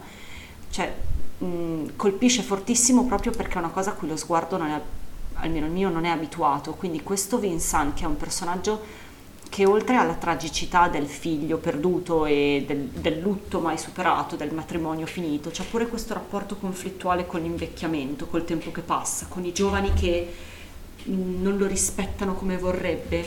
Ed è tutto un, un insieme di, di tragicità raccontate senza timore di ferire lo spettatore maschio che si vede ritratto così debole, no? Che è un uomo debolissimo, fragil- talmente debole che ha bisogno di spararsi siringhe di steroidi nel culo per sopravvivere a questa vita che non è più come, come la voleva e non, non, è una cosa a cui sono abituata, quindi quando lo vedo la prima volta um, mi, mi, paralizza, è una visione che mi paralizza. Poi la volta dopo invece mi accorgo anche di tutto quello che è stata Alexia e solo che alla fragi- cioè, al ritratto della fragilità femminile siamo più abituate, quindi la vedo perché è così che ci... Non così bene, però siamo spesso ritratte così vedere al cinema un personaggio maschile, soprattutto di quell'età, perché Vincent, eh, allora, eh, Vincent Lindon ha 60 anni più o meno. Eh, eh sì, saremo in quel range sì, lì. Soprattutto di quell'età, vederlo così, con l'emotività così fuori, come se avessi tutti i fili scoperti, non so come... È, è, è, molto particolare, è, anche quella è, una, è un'esperienza nuova, eh, diversa rispetto... E, è un uomo che non ha un ruolo a caso, ma è il capo, è un uomo in divisa, è un uomo... perché poi ce lo vediamo, ma in questo film i ruoli di genere sono quasi così estremi da essere quasi comici, no? Quindi lei fa la ballerina che si spoglia e loro sono tutti pompieri, ovviamente. Quindi lui è il capo eh, di, un, cioè, di, un, ruolo così di potere, insomma, è, è interessante quando poi lo vedi in bagno con le chiappe di fuori che piange davanti allo specchio sono, sono scene inevitabilmente molto forti. Sì, o quando cerca, perché... cerca di fare le trazioni alla sbarra. Sì, sì. che non ci riesce, che cade, che, che piange mm-hmm. e, e, quello è, è, è, un momento molto forte e, e, lì abbiamo effettivamente anche quello è un corpo in trasformazione perché è un corpo che sta invecchiando, che sta decadendo. Eh sì, certo la, la, la, più, la più, canonica delle trasformazioni, sì, no? Sì. Che anche quella tocca a tutti, eh, prima o poi ci passi e te la devi tenere. Sì, non... se, se, sei fortunato ci passi eh, e, e non, è, non è ancora sdoganata, no? No. Come parte della, dell'esistenza, dell'esperienza di vita di chiunque, quindi è... Anche perché soprattutto nell'horror e ne parlavano l'altro giorno nel podcast sempre Alexandra West e Andrea Subissati e, e, parlavano di come i corpi femminili invecchiati vengono usati per fare exploitation sostanzialmente e, soprattutto nudi la nudità femminile la, la, donna anziana nuda è pure exploitation sulla, è exploitation no? Eh, sì, mentre invece certo. noi vediamo un corpo maschile invecchiato, anche se comunque Vincent Lindon è molto in forma, cioè sta bene a 60 anni, insomma arrivarci, ecco. Però esposto in tutta la sua fragilità, ma proprio esposto. Eh, poveretto, però lei l'ha massacrato, tipo gli ha fatto fare due anni di palestra per questo film. l'ha, l'ha, distrutto sto povero uomo. Si fa a 60 anni, ma lasciami stare. Eh sì, però ha fatto la migliore interpretazione maschile del 2021, eh, sì. eh non c'è... Eh, sì. non, no, no, non c'è battaglia proprio quest'anno. Cioè, be, be, Vincent Lindon ha, ha, sbaragliato completamente tutta la concorrenza, gli ha dato un ruolo eh, i, potentissimo. Sì, sì, È effettivamente la, la, la cosa più, più, più, l'interpretazione più forte del film, perché sì, è, bravissima l'attrice che fa Alexia e anche di lei mi rifiuto di pronunciare il nome, lo facciamo pronunciare a Sara che è brava. sì, allora si chiama Agathe Rus- Roussel, detto okay. con la R italiana. Ok era, fa- era facile questo. E, ma secondo me il personaggio di Van San è, è vero che ha questa mascolinità in decadenza e la fragilità di questa che comunque è quasi una malattia mentale, però mh, gli tira comunque fuori una grande capacità genitoriale, sì. cioè sia verso Alexia, perché lo fa proprio, ci sono proprio più scene in particolare quella in cui insegna ad Alexia a fare la rianimazione cantando la eh. Macarena eh. quando mm-hmm. soccorrono, in- intervengono. E, e, vedi che proprio che è, un, è un bravo padre. E, sì. mh, mm, però sì, alla fine quando, quando le lascia, quando insomma Alexia alla fine gli, gli lascia in eredità questo neonato, Cioè, a me la sensazione che mi è rimasta, avevo pensato, ma e lui sarà un buon padre.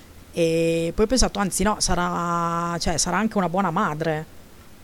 Sì, Mm, cioè, secondo me quello che ci hanno descritto di lui è anche questa capacità mm, di essere anche lui un po' al di là del gender, in un senso anche di forza, comunque, di capacità.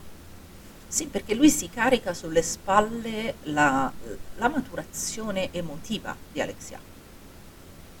Mm. Perché abbiamo detto Alexia non ha gli strumenti emotivi per interagire con il mondo e glieli dà Vincent. È vero. È, è- è- Ma È anche, vero.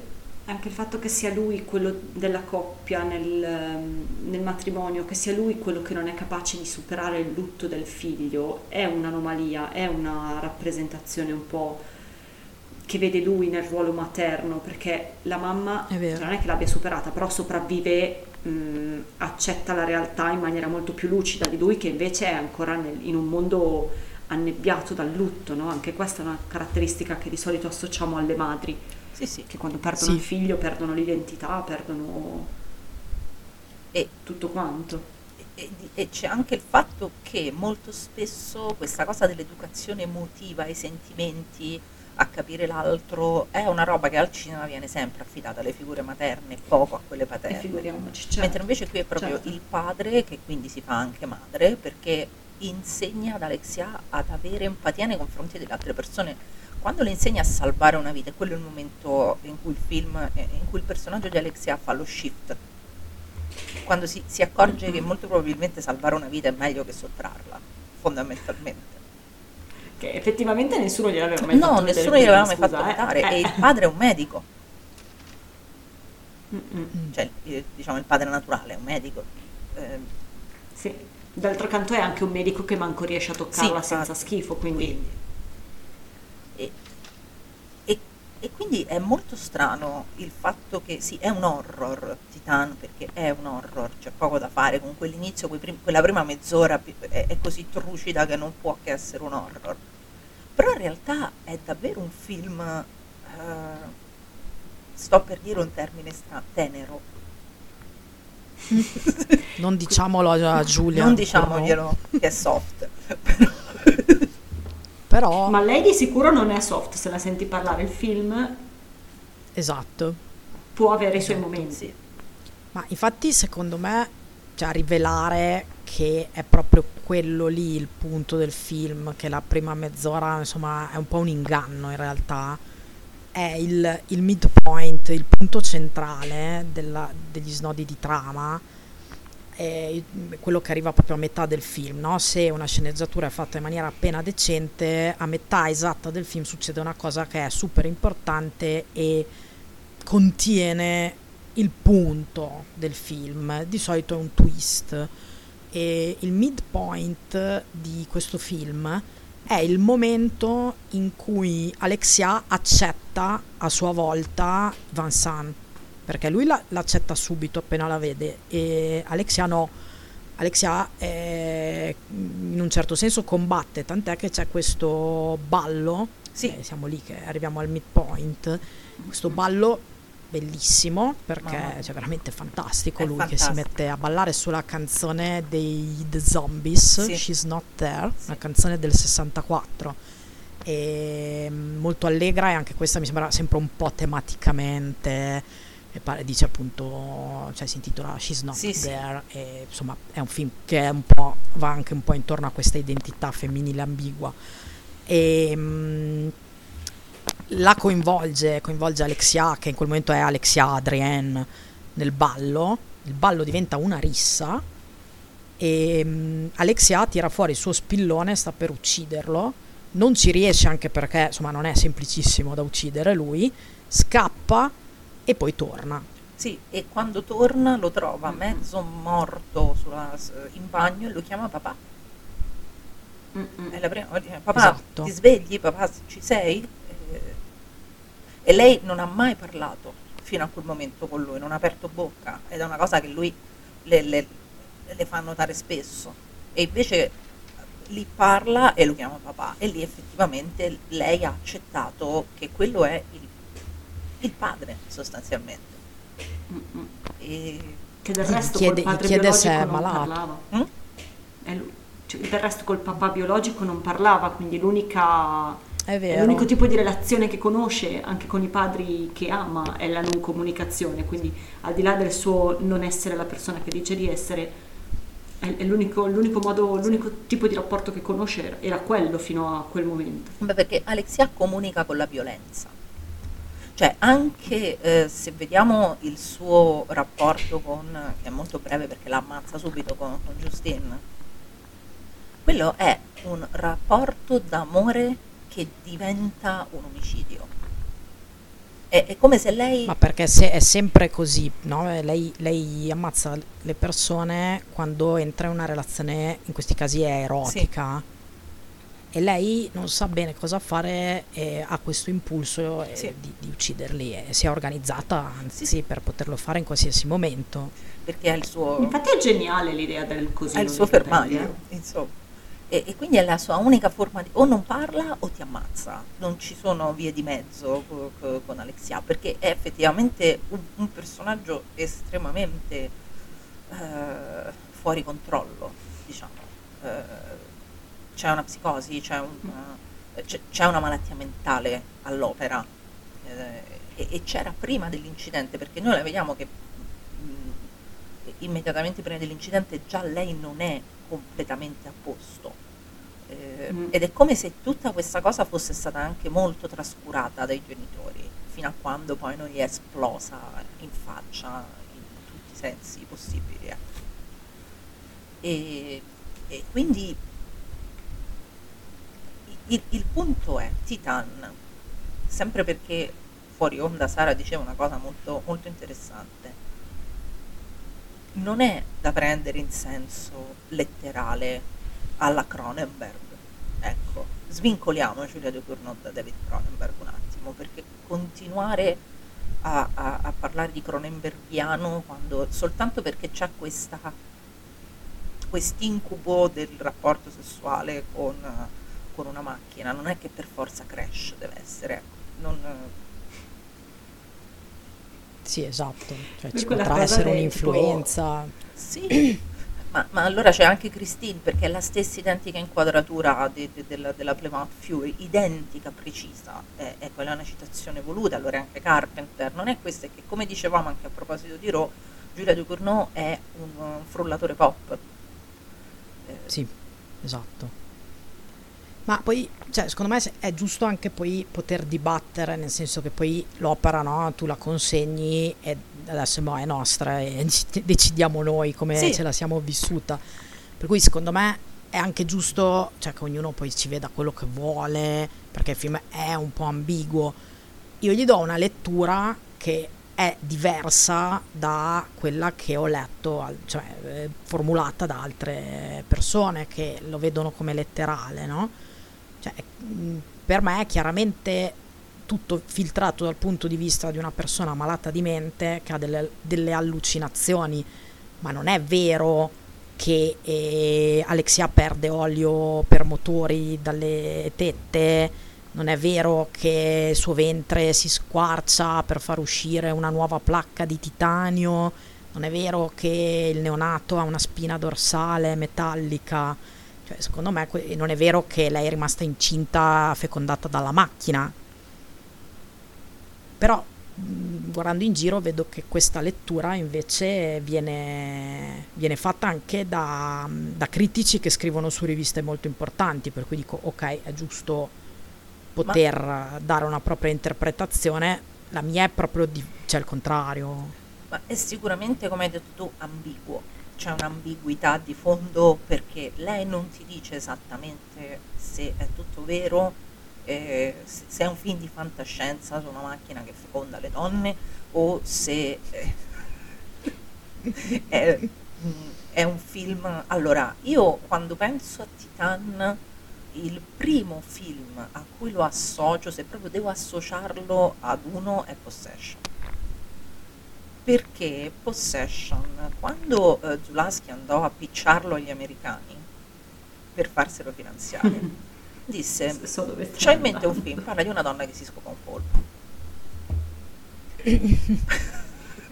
Poi non è, Shut non up è- and take my money. Esatto. Poi non è questo il film, assolutamente. Ed è un più o meno lo stesso discorso che si può fare con Titan. Certo, è ovvio, noi vediamo che lei ha questo rapporto con un'automobile e vediamo che lei ha questa placca di titanio nella pancia, perde olio dalle tette e tutto quanto, va benissimo. Eh, però secondo me siamo talmente tutti dentro al body horror alla Cronenberg, al, eh, al discorso sulla nuova carne, su queste cose qui, che perdiamo di vista il fatto che eh, lei sta facendo un discorso diverso. Che in questo caso la nuova carne c'entra poco e niente. Poi può pure essere che non siano allucinazioni, però a me quello che preme soprattutto eh, sottolineare è che non c'è questo discorso su questa ibridazione macchina-uomo, macchina-donna. Ecco. Mm. ma anche semplicemente per metterla su un piano molto più superficiale, ehm, che, si- che sia vero o meno, no? Anch'io sposo la teoria del non è reale, semplicemente perché mi sembra un ritratto molto fedele per quella che può essere la mia esperienza solo da esterna di quello che succede al corpo delle donne quando restano incinte per la prima volta. È tutto assolutamente anomalo perché il tuo corpo sta subendo un cambiamento gigantesco che quella cosa lì tu prima non ce l'avevi, potrebbe essere latte, potrebbe essere l'olio di una macchina ed è comunque l'esperienza è comunque quella. È, un- è spaventosa, è un cambiamento enorme, ti sta succedendo qualcosa che non puoi controllare, ti sta succedendo qualcosa che ancora non conosci, quindi sì, eh, magari è una placca di titanio che ti esce sulla pancia, magari è invece, che ne so, che perdi più capelli del solito, cioè non lo so cosa succede alle donne incinte, però è che vomiti tutte le mattine per nove mesi e il tuo corpo non lo riconosci più, no? Quindi mm, anch'io lo- lo sposo come lettura non reale naturalmente, proprio perché mi sembra così, cioè mi sembrava così, non ovvio perché la mia lettura è quella giusta, però mi sembrava una lettura così chiara che poi quando ho visto che invece tutti si concentravano sul, sul il sesso con la macchina, mm, ok, forse non ho, Forse non mi ho sono persa qualcosa, parlava davvero di quello?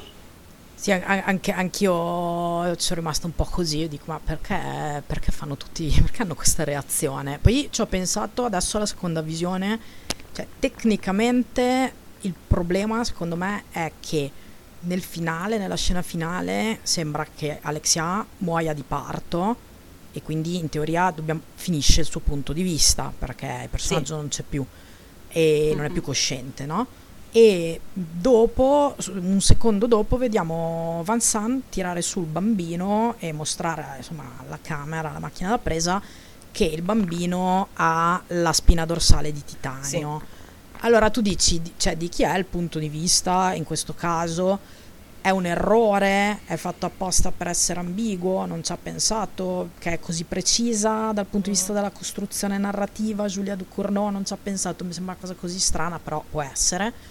E mm, io anche- mi sono anche detto, oh, magari è il punto di vista di una Alexia morente che è lì che sta Che tra sta la vita e la morire. morte e anche qua, esatto, e anche, e anche e questa è l'ultima, im- anzi l'ultima immagine no, che il film ci lascia è l'ultima immagine vista da Alexia, cioè mh, quest'uomo da lei così amato che stringe tra le braccia il suo bambino e il bambino lei ovviamente lo vede, vede come così. quella creatura Sì. lì. Anche perché noi siamo, questa è- se noi siamo dentro mh, Alexia per tutto il tempo, è improbabile che l'ultima inquadratura lei eh, noi cambiamo punto di vista così radicalmente, cioè da, da soggettivo diventa oggettivo. Perché noi siamo dentro Alexia dall'inizio alla fine, non c'è un momento e oltretutto lei è sempre in scena.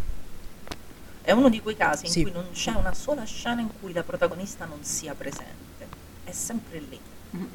E, e quindi Sì, ma infatti vedi, cioè, mi rimangio il fatto che hanno diritto tutti alla loro interpretazione, no? Cioè, no, è sbagliata, no, è quello che stai dicendo tu sottolinea questo, cioè il personaggio è sempre in scena perché il punto di vista è il suo. Certo, dato che un film che- in cui tu vuoi stare dentro alla protagonista, hai due eh, opzioni, o lo giri tutto in soggettiva, però diventa un'altra cosa, eh, oppure lo giri come Rosemary's Baby. Tieni sempre in scena la protagonista dall'inizio alla fine, non ti liberi mai della sua presenza, così sei dentro di lei. ecco. E, e a Sì. quel punto tutto ciò che accade è filtrato attraverso il suo sguardo e diventa ambiguo perché non è affidabile lo sguardo di Alexia. Quindi cioè, abbiamo deciso che abbiamo esempio. ragione noi. Ma Ma sì, sì, è un ottimo esempio di narratore inaffidabile, cioè, fatto poi molto bene. sì, E, insomma, cioè, prenderlo letteralmente, sì, no, adesso sto rivedendo tutte le mie posizioni tolleranti. Cioè, prendi- prenderlo così alla lettera, vabbè, dai, ma no, ma come, si- cioè, come si fa?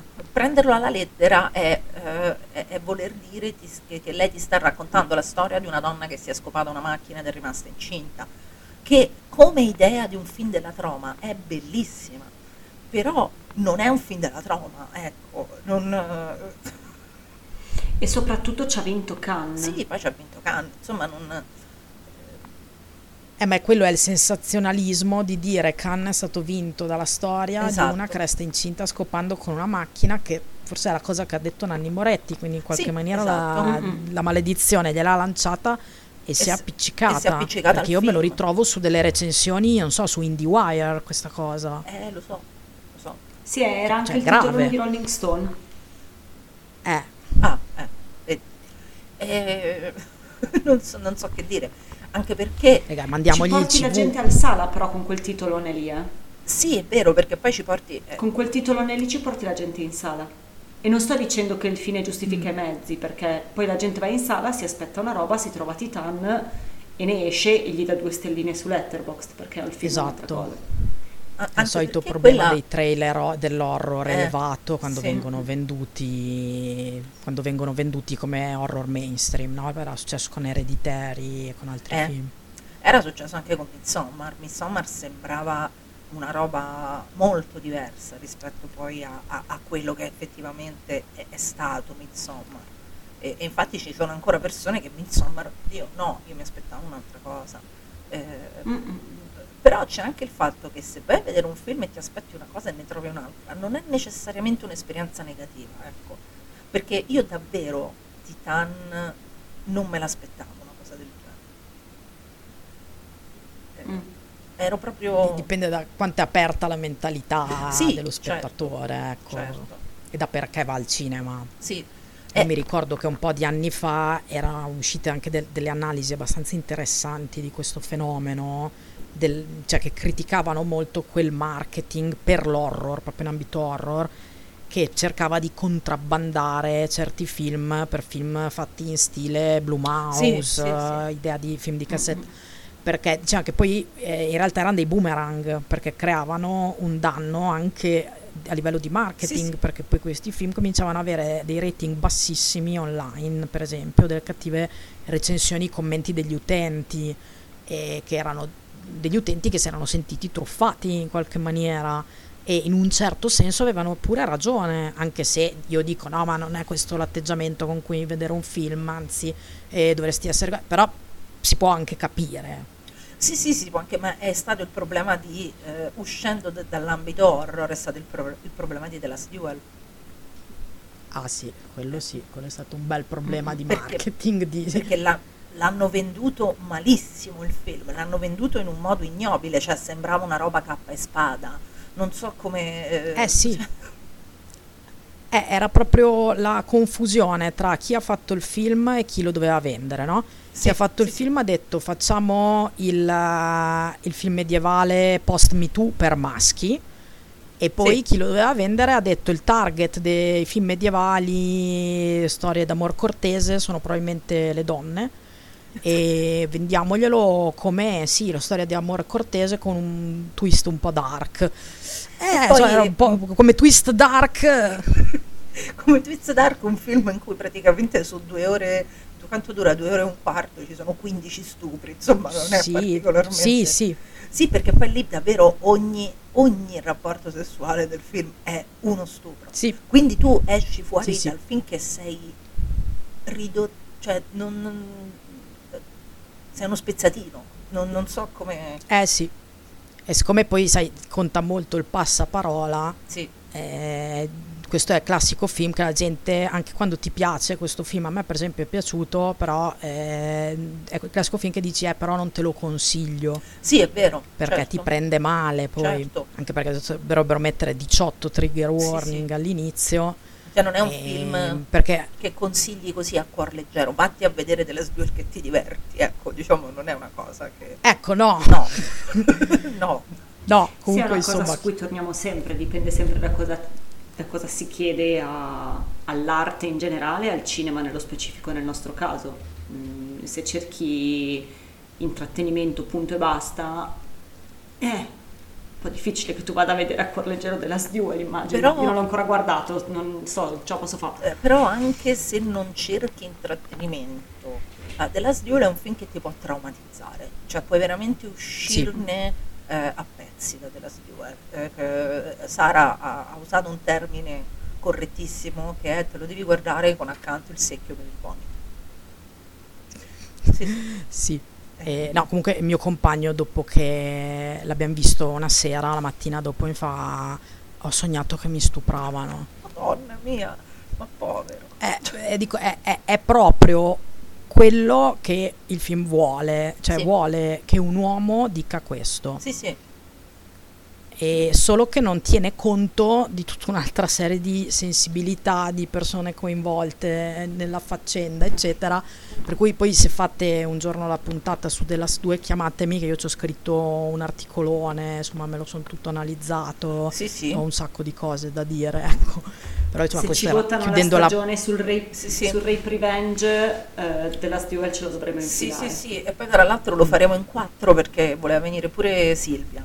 Quindi facciamo Eh, una, facciamo una, una- super una tavola Sì, rotonda. una tavola rotonda Sì, per su della favore, io ho bisogno, ho bisogno che venga Silvia se Sì, parliamo sì, perché. Io- lei alleggerisce moltissimo le puntate. Ha fatto una puntata su Martyrs che è venuta fuori due ore di gente che ride ininterrottamente con Martyrs. Allora, l'ho sentito, l'ho sentito. Quindi è molto utile e molto brava in queste circostanze perché ti alleggerisce delle cose di una pesantezza infinita. E, e tor- La salutiamo. Sì, devo Sì, dire ciao che Silvia. vi augurerei, vi augurerei poi di non, cioè, di non farla la stagione sul Rape and Revenge perché se ti devi guardare una volta alla settimana un Rape and Revenge per dei mesi ti viene la depressione. Sì, è vero, però facendo noi roba soltanto dal 2000 in poi, mi sono fatta, perché poi anticipo le cose, perché sono... ah, ok. m- Mi sono fatta, sì, perché Nuovi Incubi è solo dal eh, XXI nuovi, secolo. ok. E ci- sono pochi. Finalmente ho capito perché si intitola così. In quel senso nuovi. Sì. Non avevo ancora capito. e, e quindi sono pochi, e sono quasi tutti, tra l'altro, eh, diretti da donne. E, e quindi potrebbe venire fuori una stagione molto interessante. In realtà ci sono tutti quelli, quelli nascosti, sconosciuti Sì. degli anni 2000, che sono in quel libro, non mi ricordo se è di Alexandra West, anche No, quello, che lo stavo leggendo Marica qualche mese fa. Eller Nichol. Alexandra Eller Alexandra Nichol. Eh, ok, un'altra, Sì. un'altra- ok, quella meno simpatica. Sì, E- è meno simpatica, però è molto molto brava, è, è tanto brava. Sì, sì, E, p- però è meno l'avevo iniziato sì. anch'io, l'avevo iniziato anch'io e ho notato che, secondo me di qualche anno fa, no, parlava di un cinema che in realtà a me era sfuggito, perché poi sono tutti un, un po' film minori, americani, Sì. poco noti, poco distribuiti. E mm, sono una montagna direi per Revenge post 2000 che io proprio mai ma anche perché io poi cioè quando posso io sto alla larghissima a meno che non siano Diciamo che questi insomma se dovessimo fare la stagione, quelli più eh, sleazy io li, li- li lascio passare volentieri. E devo leggermi la versione aggiornata del libro di Alexandra Heller Nicholas perché è uscito e adesso ci sono tutti quelli diciamo dal- degli ultimi 15 anni. Ah, e, ok. so- Io avevo letto solo la prima edizione. E- e adesso perché me l'ero procurata un po' ma è uscita nel c'era solo 2021 è uscita nel 2021 è- Ah, soci.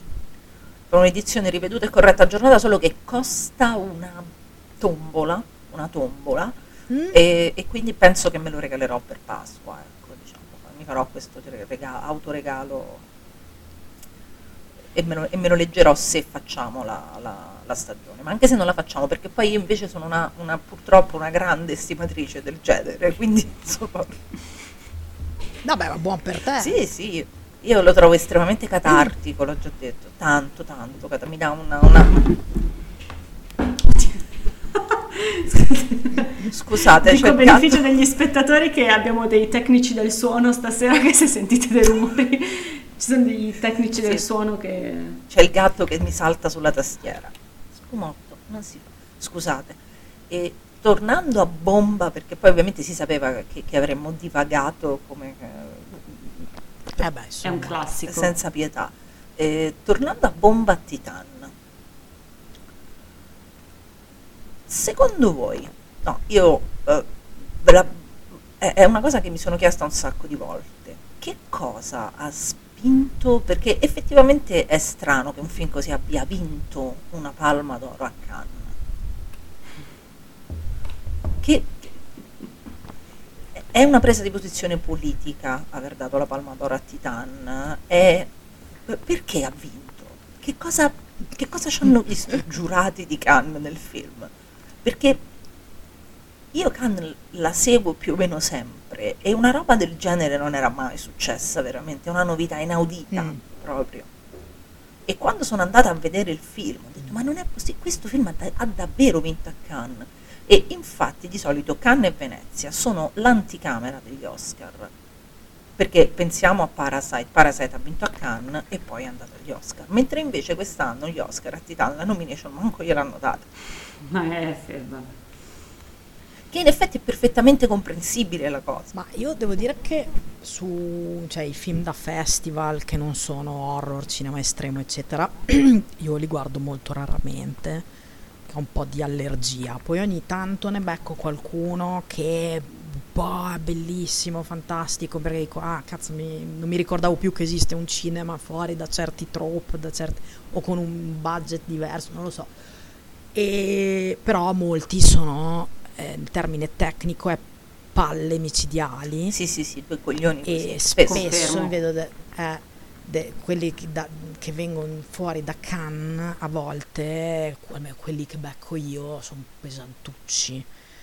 E per cui questo era per dire, io non lo so come scelgono loro quando li premiano, se lanciano una moneta, una freccetta, mm, cioè no- no- non mi è chiarissimo il ragionamento. Stavo guardando adesso qua- quali erano gli altri film in concorso, non ne ho visto quasi nessuno, mi sembra, eh, però vedo dei nomi che mi suonano, per cui insomma c'era una bella concorrenza. E, mm, effettivamente è mo- molto strano. È molto strano. Allora, la, la spiegazione, cioè la versione bella è, e- è una storia talmente toccante che va al di là eh, del genere, non solo come gender, ma proprio del genere, no? Mm, cinema estremo, cinema del, del terrore, Mm, raccontando questa storia melodrammatica in questo modo così originale che tu dici sono stati illuminati e le hanno dato un premio. Oppure era no, una delle pochissime donne in gara e hanno deciso di mandare un segno. Erano due donne in gara Sì, sì, sì. o, questa, o ne avevano, un- qual- avevano qualche rappresentante in più. No, ce n'era, qual- ce n'era qualcuna. E boh, sinceramente, boh. È- è- Non, non ho risposte neanch'io, ma purtroppo da, da- da cinica mi viene da dire che è una mossa politica, perché no- non, non posso vederci altro nel meccanismo dei premi in generale. Poi magari mi ci arrabbio lo stesso, nel senso che poi emotivamente cioè, sono sempre cose che mi- comunque se ti interessi di cinema da un certo punto di vista per quanto ne riconosci le problematicità ti, ti tocca, no? Quindi per esempio io quest'anno sto incazzata che Del Toro non gli hanno dato la regia, no? E sono due mesi che mi girano le palle che sono, ah, non gli hanno dato la regia. Eh, però non riesco a non vederci una componente politica, non riesco a non vederci la... come fai? Erano 28 anni che una donna non vinceva e poi tipo Campion, il premio di Campion non era pure tipo condiviso o qualcosa del genere, Sì. quindi lei è stata la prima a vincerlo. Mm. Poi in tutte le interviste che fa Ducournau dice questo qui è il segno che adesso non passeranno più altri 28 anni prima che lo vinca una donna. Eh, vediamo, perché vediamo. speriamo, vabbè. Eh, però non, non riesco a non vederci una mossa. Guarda, nemmeno la presenza di Spike Lee, non c'era Spike Lee, Sì, direttore c'era Spike giuria, Lee, come- aveva pure sì. fatto una gaff. Come presidente della giuria, che in effetti è matto sì. vero, quindi probabilmente gli è piaciuto tanto il film. Io, Spike A lui è Lee, piaciuto un casino, da quello che ho capito. Sì. Gli io è proprio piaciuto un Spike casino. Lee che si esalta per Titan, io ce lo vedo benissimo, cioè non, mi- non ho, non ho Sì. alcun problema io a, a- a vedere Mm-mm. Spike Lee al cinema che esulta con la bandiera per Titan, proprio non... E Sì, sì, assolutamente. Sara, momenti poetic cinema in Titan? Allora, per me è, un- è un po' un particolare così, ma è mm, i capelli che si incastrano nel piercing sul capezzolo e non li riescono a togliere nella doccia, l'incontro, insomma, tra Ale- Alexia e Justine. Sì, E- sì, quello carino.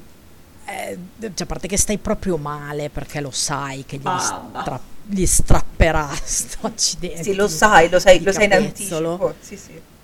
Lo sai e ci mette cioè, e dura tantissimo poi c'è il cringe l'imbarazzo perché sono due tipe che non si conoscono nella doccia che voleva flirtare Justine ma succede sta cosa e mm, insomma è tanta roba secondo me quella è, è molto Giulia Ducournau questa Sì, cosa sì, molto il suo umorismo Mm-mm. Io ci metto il ballo dei pompieri. Ah, wow. Grande momento il ballo dei Wow. Credo che sia la scena più gay della storia del cinema. Non, sì non queer, Se mai ce n'è stata una, era un gruppo di pompieri che ballava. non queer, proprio A gay, è la scena più gay della storia del cinema. Non, eh, Sì, non sì. c'è nulla di più gay di quella scena al mondo, proprio. Mm. E altro vero. momento di estremo poetic cinema, secondo me, poi eh, non so voi come la pensate, è la per- non l'apertura del film con l'incidente, è il piano sequenza che porta poi al ballo di eh, Alexia sulla macchina. Uh. Io in sala sono- mi sono messa ad applaudire perché ho delle reazioni scomposte quando vedo i film in sala, non sono una persona facile con cui andare a vedere un film al cinema. E, e io lì davvero ero esaltata. Quello è un momento di cinema pazzesco, di una, una bravura eh, per- perché è- ti, ti racconta tutto l'ambiente in, in un attimo. eh, ti, ti mostra i due personaggi che poi saranno diciamo le, le- le- le principali attrici dei, dei primi 30 minuti del film e, e te lo fa con, un- con un- con un'inquadratura sola, cioè con un, con un solo piano ed è pazzesco, è veramente poe- quello è proprio poetic cinema vero, cioè grosso, ta- cioè Sì. tanto tanto, c'è tanto cinema là Ma- dentro, mamma mia. Quando tu hai detto il ballo sulla macchina, ho- non pensavo intendessi quello all'inizio, ma quello in cui Ah, sono nella caserma e Adrian balla sulla macchina. Sì, anche quello e, è poetic. E i maschi sono, e i pompieri sono poverini, tutti distrutti perché "Ah, non mi piacerà un uomo. Oddio, e se mi piace un uomo? Cos'è questa attrazione? Ed è, è splendido da vedere. Sì, sì, quando, quando Adrian Alexia balla, si mette a ballare con... il- Che, E loro sono, di- questa cosa li rovina, Sì. questi poveri pompieri distrutti. che poi è un pezzo di Johnny Cash ma rifatto da non so chi. Eh, in realtà è una canzone tradizionale Sì. era Wayfaring sì, Wayfaring Stranger Stranger, sì. Io, io me la ricordo principalmente cantata da Johnny Cash, proprio. eh, infatti quando l'ho sentita con un'altra voce mi ha, mi ha straniato. Ah, ci sono molte versioni, cioè ormai in tutti gli ultimi anni la sento ovunque. Ovunque. Ce n'è una bellissima fatta da Rhiannon Giddens, se Mm. vi capita di sentirla. E, e poi mi ricordo che la cantavano anche in 1917 i soldati, tutti in coro. No, Eh, io, io una 1917 scena- l'ho rimosso dalla mia memoria completamente. L'ho visto e me lo sono dimenticato. Il minuto dopo, cioè sono uscita dal cinema e me l'ero dimenticato. Non so perché mi abbia fatto questo, ma proprio completamente tabula rasa, è come se non l'avessi visto, ma so che l'ho visto perché ho pagato il biglietto, l'ho visto, ma non, non me lo ricordo. Ti giuro, non, non- ho avuto una reazione colpito? stranissima con T'ha quel t'ha colpito? Tanto. T'ha segnato? Sì, profondamente, no, non lo so perché, mi ha proprio dimenticato. E, e poi, e poi sì, il finale, il finale è molto bello. Sì, però quello lo è davvero Poetic Cinema. Cioè, Il finale il proprio... fi- film, cioè, lei, lei è un, un talento straordinario comunque, è veramente brava, cioè, sia come regista nel senso proprio più muscolare del, Sì. movi- del movimento, sia come persona che progetta la storia, proprio è elegante, è, originale, è veramente... è- cioè, se, se dobbiamo dire perché l'hanno premiata, cioè, mi piacerebbe che fosse questo Sì. no? il motivo, poi dici un film così strano, viene premiato giustamente, dici boh. Comunque è strana, come- è, stra- è un- è uno strano evento, però Sì. è davvero tutto poetic cinema. Anche come ti mette, ti dispone e ti fa muovere gli attori in campo. Perché c'è, c'è quella scena in cui Alexia e il padre naturale si prendono il cibo, si preparano da mangiare in cucina, eh, che, è, che è un'inquadratura unica ed è tutta basata su come si muovono gli attori e, eh, e su come si evitano. È un balletto praticamente. E lì è, Mm-mm. è tutta direzione degli attori, blocking, mettiti là, che, che è molto interessante come lei lo ha gestito. ma perché lei è una pazza. Lei è tipo ossessionata dalle comparse, si mette a ballare davanti a tutti perché vuole che tutti facciano esattamente quello che lei chiede. Ehm, lui, ho rimosso il nome, Vincent, come si chiama? Non me lo ricordo più. Eh, Vincent Lindon ha detto che è un'arrogante tremenda, ma nel senso cioè, mh, migliore possibile mh, quando si parla di registi, perché è, è precisa fino alla morte e con le, le idee molto chiare su quello che vuole, quindi con più mezzi a disposizione che presumo le arriveranno dopo questa vittoria, non, so cosa No, possa no, essere no. in grado di fare. Nella scena in discoteca di Raw e anche poi evidentemente l'ha rifatto in Titan, ha fatto una cosa che di solito non si fa perché eh, diciamo poi il montaggio diventa complicato, però eh, li, li ha fatti ballare con la musica dentro e- perché comunque poi di solito la metti dopo, nel senso loro fanno finta di ballare e poi, la- e poi la metti dopo, no? Invece lei li ha fatti ballare con la musica dentro, che doveva essere la stessa musica che poi è stata effettivamente utilizzata, quindi al montaggio diventa un disastro.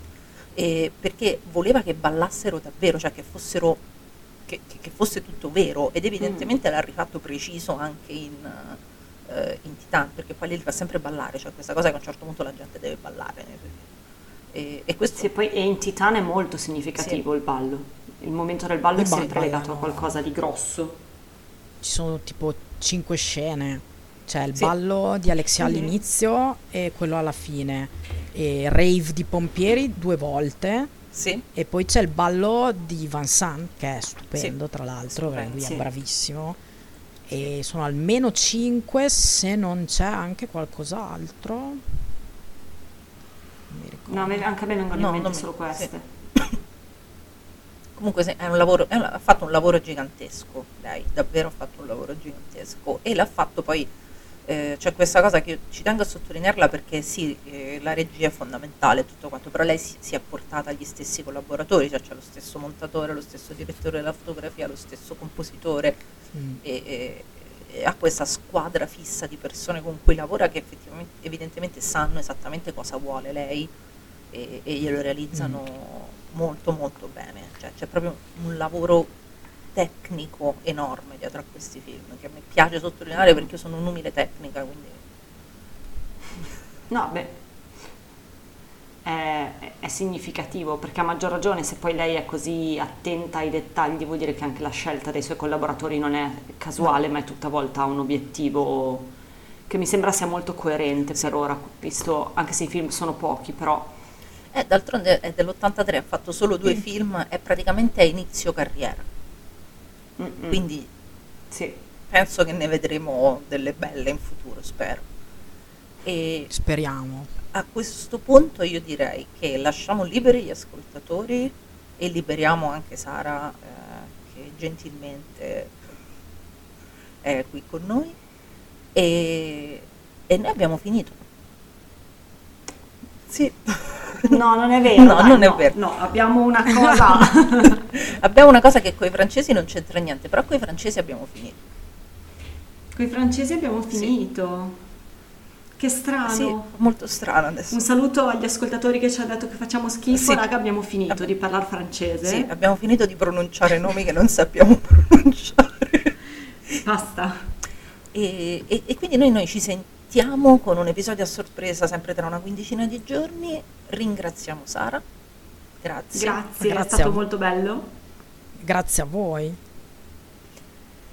E alla prossima. Ah, una cosa, prima di, di liberare tutti, i- in settimana cominciamo a far uscire i primi sondaggi, giusto Marica? Me ne convieni? Così Sì. scegliete il tema de- de- della prossima stagione. Così ne abbiamo tempo di Studiare. Studiare, Studiare. Esatto. Io, io- io voto Cosmic Votate, Horror. votate bene, votate bene, raga, perché vi- ricordatevi sempre l'episodio di Revenge. Sì, infatti. poi- Mi raccomando. E quindi grazie a tutti e alla prossima. Alla prossima. Ciao! Ciao. Ciao.